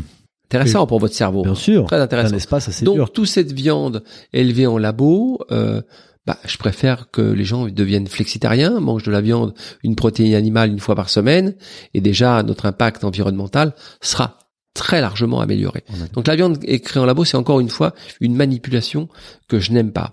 C'est comme les gens qui me parlent de véganisme. J'ai rien contre les véganes. Je trouve que la cuisine végane, quand on fait la cuisine végane, c'est très intéressant. Pourquoi? Parce que vous créez des contraintes et c'est dans les contraintes qu'on devient innovant. Mhm. Mais quand c'est l'industrie qui dit ah bah moi je vais vous faire du vegan avec des trucs qui sont cons comme la lune, style le faumon, le fromage, le, le, le- il y avait un truc pour euh, Il y a le fromage. Euh, Ouais, il un y a des- avec du mots. soja. Quoi. voilà, et, et vous regardez les ingrédients, les intrants, les stabilisants Oui. qu'il y a à l'intérieur. L'obèse de demain, il est vegan. C'est de la poubelle en fait. C'est, c'est, c'est dégueulasse. Donc, il faut faire attention un petit peu. Et après, euh, bah, le chef trois étoiles ou la chef trois étoiles qui dit, moi, je mets une viande dans les viands labo, c'est son choix, c'est un parti pris. Euh, à goûter, c'est forcément pas mauvais, mais est-ce que c'est waouh Je sais pas. Mais euh, moi, je me méfie euh, pas de ces viandes en labo, c'est de l'uniformisation du goût. Mhm. Ce qui fait votre identité, c'est aussi votre perception des saveurs. Vous savez, il y a des gens qui, dès aujourd'hui, euh, et ça je le vérifie avec l'industrie tout le temps, je leur explique qu'une gousse de vanille, ils peuvent en mettre dans leur gâteau. Une gousse de vanille pourra monter 20 fois à 200 degrés en dégageant la même puissance de saveur. Ça, c'est vérifié en laboratoire d'Orsay et on le fait. Ensuite, quand cette, elle aura été utilisée 20 fois, vous la réduisez, vous la séchez, vous la réduisez en Bien. poudre, vous la mettez Bien. dans, mélangez à votre sucre, vous avez un sucre vanillé. Donc, vous avez un coût matière finalement qui, à l'achat est cher, Mais mais, qui est en termes de durabilité est intéressant. Euh, quand vous prenez des vanilles de synthèse, bien votre cerveau ne reconnaît que la vanille de synthèse. Et c'est dangereux parce que aujourd'hui, énormément d'enfants sont élevés avec des arômes de synthèse Mhm. et quand vous leur faites goûter la vraie saveur de vanille, Il ils disent non, mais pas. c'est pas assez le gâteau. Et il y a des industriels qui disent non non non non, il n'y a pas assez de vanille. Je leur dis mais vous avez une vanille naturelle là. Eh ben non. Donc on met des extraits de vanille de synthèse dans des gâteaux. Pour relever. euh, Et bien sûr, la théorie du low cost c'est la pire des théories. On est d'accord. Le tout pas cher. Ce qui a Surtout dans la nourriture. Bien sûr, ce qui a largement abîmé, dans tout, ce qui a largement abîmé l'agriculture française, Mm. l'artisanat français, la gastronomie française et l'industrie française, c'est cette théorie du low cost, du tout pas cher. Et ça, aujourd'hui, c'est très difficile de remonter la pente parce que on a encore, hélas, beaucoup de gens, et par leur situation sociale, on les comprend, qui sont obligés d'acheter des produits comme cela. Mm. Donc, ils nourrissent leurs enfants avec des produits qui va les bloquer pour un jour découvrir des produits qui seraient même Et meilleurs. les risques, c'est que la nourriture de qualité deviendra très élitiste en fait, parce que. Exactement. C'est euh, c'est sur ce quoi je me bats, c'est-à-dire de faire entrer la cuisine très tôt à l'école pour dire j'apprends à cuisiner et je serai le consommateur de demain. Et en plus, dans l'apprentissage de la cuisine très tôt, même en s'amusant, vous avez un cours de français, un cours d'arithmétique, un cours d'anglais un cours de géographie, un cours d'histoire. Vous avez tout et un cours de physique chimie si vous êtes au collège. Vous cuisinez et vous connaissez mieux l'autre en cuisinant. Mais l'acteur économique de demain, si on veut continuer à avoir une gastronomie euh, dans son monde, il faut le former très tôt. Sinon, bah, il y a une, un, un goût qui sera un peu un goût planétaire Mm. et qui sera euh, qui sera pas la référence. Alors après, on aura des effets d'image, mais plus des effets de de, de patrimoine culinaire. Et c'est ça qui est dérangeant. D'ailleurs, c'est c'est vrai pour la France, mais c'est vrai pour énormément de pays aussi. C'est-à-dire que euh, l'industrie agroalimentaire s'adapte dans tous les pays et euh, à un moment donné, vous avez une une une je dirais une, aplanif- une planification, Standardisation, une standardisation, pardon, je cherchais le mot, une standardisation de des saveurs et c'est pas propre à la France, mais c'est propre à son industrie.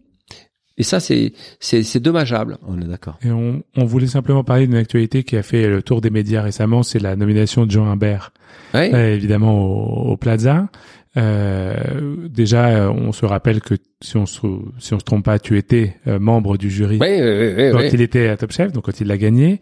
Et donc déjà, on veut savoir ce que tu pensais de cette nomination et surtout qu'est-ce que ça veut dire pour le futur de de la, on va dire gastronomie ou du service F&B dans les grands palaces parisiens. Alors, euh, c'est une question dure. Moi, j'ai pas besoin de faire des commentaires sur mes confrères. Euh, bon, pour nous, c'était un petit peu euh, une surprise, hein, vraiment quand euh, Alain quitte le, le Plaza et Jean Imbert arrive. Maintenant, moi, j'ai eu un Jean Imbert dans le dans le Top Chef. C'était un cuisinier remarquable et un garçon extrêmement gentil, remarquable que j'ai rencontré plusieurs fois et avec qui j'ai noué une sympathie assez forte. Euh, après, ça dit plein de choses. Ça dit que hum, ça dit que la structure euh, de ce qu'est représenté la gastronomie de façon patrimoniale au travers de chefs connus durablement, eh bien, est en train de voler en éclats. Euh, donc voilà, euh, on l'a évoqué déjà dans, dans, le cours de votre émission, de, de se dire, euh, est-ce qu'on mange euh, une cuisine d'auteur Mm. ou est-ce qu'on mange euh, une image Un compte Instagram. euh, ou un compte Instagram. Donc euh, voilà, c'est la réflexion qu'il faut se poser. Moi, je crois à la durabilité. Le temps réel de la nature, c'est c'est du temps long. Euh, le temps du monde digital, c'est du temps court et extrêmement court. Donc euh, c'est une bonne expérience, je trouve. On va pouvoir mesurer euh, la durabilité. Après, euh, je sais ce que c'est que de diriger et de, de tenir les un pôle FMB euh, dans une maison et euh, je pense que il est bien entouré pour euh, tenir euh, euh, la qualité et le niveau de prestation qu'il faut dans un établissement qui revendique une telle euh, un tel prix hein, parce que c'est un, c'est un palace et, euh, Mhm. donc voilà donc euh, après c'est oui c'est c'est c'est choquant et en même temps euh, à nous de pas partir trop tard des maisons dans lesquelles nous sommes. Euh, il faut aussi non non non mais il faut il faut le dire parce que euh, moi tous les sept ans j'ai un projet. Vous voyez, maintenant il faudrait que je le dise tous les trois ans. Mais tous les sept ans j'ai un projet. C'est-à-dire qu'à un moment donné, il faut éviter la fonctionnarisation de nos métiers. Moi, ce qui des fois ne m'a peut-être pas fait atteindre à l'époque où je le souhaitais, et je le souhaite encore d'ailleurs, euh, avoir trois étoiles, c'est le fait que j'aimais ce changement euh, récurrent et la prise de risque que euh, que nécessite ce changement parce que euh, je trouvais ça absolument nécessaire de de proposer des choses avec de l'audace et pas forcément des choses qui marchent du premier coup. Euh, donc c'était dérangeant pour les gens qui à vous qui ont à vous noter en tant que en tant que critique. Mais moi j'ai toujours aimé cette audace et cette prise de risque. Après il y a quand même aussi là quand on prend un chef aujourd'hui, on achète un univers complet. Mm. Alors moi j'ai aimé les univers de chefs euh, quand ils avaient eu le temps de se construire. Euh, vous voyez, euh, si Mm. je prends euh, sûr. un exemple comme euh, la famille Brasse par exemple, Mhm. Bien moi, les premières émotions, euh, je les ai dans un restaurant comme chez Michel Brasse et Sébastien Brasse, chez un Pierre Gagnère. Oui, il y a de l'épaisseur. Et euh, après, on a fabriqué plein de petits satellites comme ça, euh, de petits univers. Alors, avec le chef qui sauve la planète, avec le chef qui a un accent brésilien, avec le chef Ça qui- marche ça. et ça marche très bien. Le chef qui va nous apprendre la cuisine du Pérou et euh, voilà. Alors quand c'est on est on est content parce qu'il y a une vraie histoire, il y a un vrai. Mais quand c'est des petites choses assez éphémères comme ça, je trouve que ça manque un peu de, de durabilité. Et c'est drôle parce qu'on vient de perdre un, un grand hein, en France qui, est- qui était Bernard Tapie. Il y a évidemment tous les commentateurs et les pleureuses de service qui étaient là. et euh, euh, en trouvant tout. Et moi, j'ai trouvé que cet homme, il avait une épaisseur, une force euh, construite. Euh, vous prenez un Paul Bocuse, vous prenez, euh, vous preniez un Joël Robuchon. Il y avait une épaisseur de construction, des gens qui avaient euh, travaillé, appris, connu la matière. Moi, je peux vous dire que j'ai vu Joël Robuchon rentrer dans un de nos restaurants euh, sans tourner la tête, dire attention les, les poireaux, ça va trop vite là derrière. Le nez aguerri. enfin, Incroyable. Voilà, c'était ça notre patrimoine culinaire français. Mhm. Donc maintenant, on passe à autre chose, et c'est pas simplement français, c'est planétaire. On mange de l'image, et ça c'est un papier, je crois, de François Simon, mais il a un peu raison. Pourtant, François Simon m'a des fois taillé des croupières Sur mes mes créations, mais j'aime bien sa plume. Et il dit oui, on, on finit par manger des images. Et euh, et voilà. Et j'entendais une émission de télévision l'autre jour, sur, dans une émission, un chef pâtissier qui disait non non mais je fais que trois gâteaux par service parce que euh, c'est tellement compliqué de faire ce gâteau que je peux en faire que trois. J'imaginais, euh, je me disais, waouh, si j'avais dit ça euh, à une époque où on faisait 45 couverts dans mon restaurant aux clients, je peux vous faire que trois gâteaux parce que c'est une œuvre d'art. Le type il disait, bah écoutez, mettez-la au musée, puis servez-moi une éclair au chocolat, un éclair au chocolat. Vous voyez, c'est c'est un peu ça. C'est qu'à un moment donné, de vouloir faire que de l'image, on va perdre le fond, on va être hors sol. Ça, c'est énorme. Et c'est comme de croire que le chef ne serait plus un, un, un artisan, mais ce serait devenu un grand penseur. Et ben, pour être un grand penseur, il faut quand même avaler quelques livres et euh, écrire quelques textes pour euh, et étudier ce qu'ont déjà étudié nos anciens. Et on est en train de se couper un petit peu de cette référence de l'ancien. Et, et c'est très très nouveau, hein. Mais euh, l'exemple Mort et Marjorem, aussi bien que tes aînés, c'est en train de se perdre. Et l'aîné aujourd'hui euh, devient un peu euh, ouais bon bah c'est l'aîné euh. et donc on aura plein de petits euh, je dis plein de petits Mozart comme ça qui se euh, qui se qui, qui arrivent sur le marché puis tout d'un coup on se dit ils sont partis où ah bah il est plus là il est parti et c'est ça et je pense que dans notre gastronomie, l'apprentissage du geste, l'apprentissage du produit, redonner du temps au temps, euh, va faire que euh, on gardera, je l'espère, des signes. Moi, une cuisine d'auteur, je peux traverser la France pour aller goûter une cuisine d'auteur. Mais me faire avoir sur un plat qui ressemble à 40 millions de plats qui sont déjà sur Instagram, ça, ça, ça- j'avoue que ça me saoule un peu. Donc je fais. Mais par contre, je suis allé chez Yamamoto, c'est Yogi Yamamoto à Tokyo, euh, qui a une cuisine du kaiseki totalement revisitée. J'ai eu une émotion de dingue, de dingue. Je, me suis dit waouh, comment on fait la cuisine comme ça, comment on va dans ces, ces interstices là euh, euh, pour nous faire découvrir des saveurs qui sont des saveurs exceptionnelles. Et j'ai goûté euh, des choses exceptionnelles, même en France. hein. Mm. Moi, quand je vais chez Pierre Gagnère, euh, je me dis ah bah ça je l'avais jamais vu. ah, voilà, ça j'avais jamais vu. Putain, il a osé ça, euh, un petit accord. Mais euh, moi, un monsieur qui me bluffait euh, quand je je l'écoutais parler euh, au Negresco à l'époque, c'était Jacques Maximin. Mm. Il disait la, la cuisine, couleur, odeur, saveur. Et il a raison. Tristan, simple. Ouais. Point. Et tu connais le produit, tu donnes un confort de dégustation au produit, tout en gardant le goût originel. Ce que tu disais au début. ouais, Ce que je disais au début, ce que j'ai appris au Japon. Couleur, odeur, saveur, ça c'est Jacques Maximin. Moi, ces personnages-là de la gastronomie, tu dis, mais soyez immortels. D'ailleurs, Paul Bocuse disait, hein, quand il nous voyait arriver, nous les jeunes gens, on voulait euh, tout casser avec nos casquettes sur la tête et tout ça, hein, on voulait tout bousculer. Il disait, ah c'est bien les jeunes, vous êtes bons. Mais nous, on est les vieux vivants, hein, n'oubliez pas. et il avait raison, il avait raison.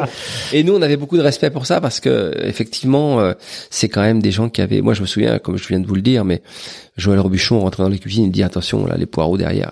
Je vous le redis parce que c'est tellement le nez était aguerri, l'œil était aguerri, euh, il pouvait regarder euh, quelqu'un. euh, trancher un oignon et dire euh, son couteau coupe pas et sa planche de travail elle est sale euh, non le fait pas passer chef de partie tout de suite quoi c'était ça le mythe Euh, Thierry, bah merci beaucoup. Ça, ça fait déjà un peu plus de deux heures qu'on discute. On arrive à la fin de l'émission. On a juste quelques petites questions. Euh, J'utilisais petit. Euh, quelques questions euh, rituelles pour terminer l'émission. Mm. Euh, on a parlé beaucoup d'échecs. euh, pendant l'émission, Euh, on aimerait savoir pour toi quel était l'échec les plus marquants, mais dans les sens où celui où- dont tu as appris les plus, euh, et aussi ta plus grande fierté et aussi te, c'est des- non c'est euh, le, le plus dur des échecs euh, pour un individu c'est l'échec scolaire Hmm.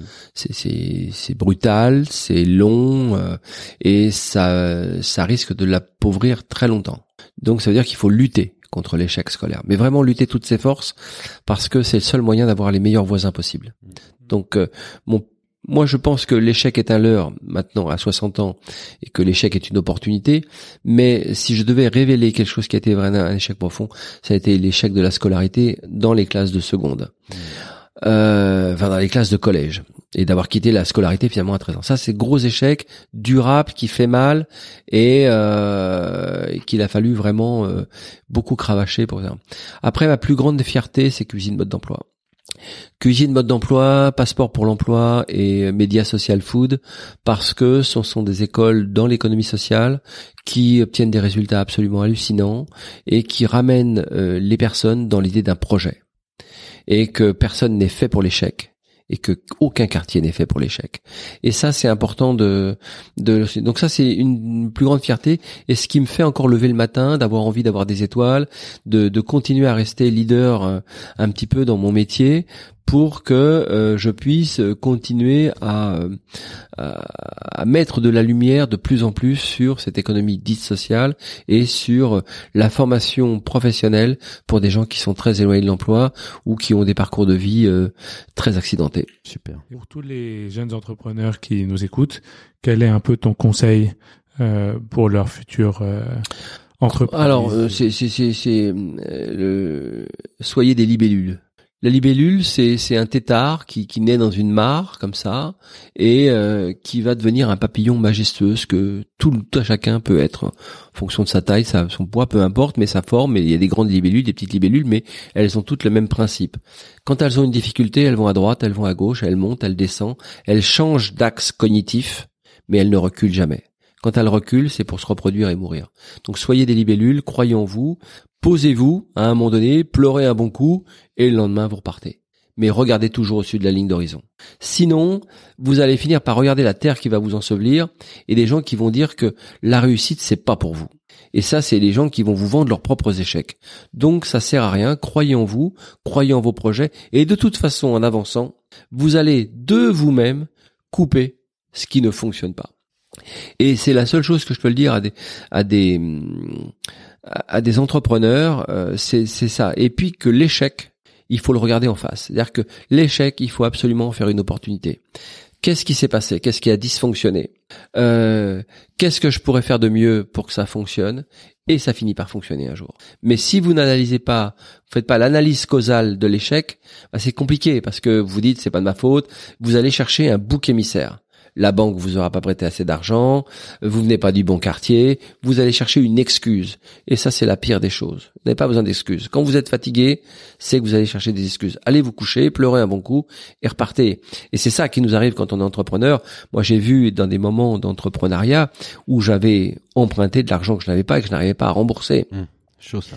Et, et, je me souviens d'une fois où j'ai traversé, euh, je me suis arrêté à Marne-la-Vallée et je suis allé chez ma maman en courant de nuit il y, avait plus de 60 kilomètres et je suis arrivé au petit matin chez elle en basket et en short. J'avais traversé toutes ces forêts là sur Farmoutier et tout ça. Elle me dit qu'est-ce que tu fais là? Je dis rien, je suis venu de euh, Marne-la-Vallée à Coulommiers en courant.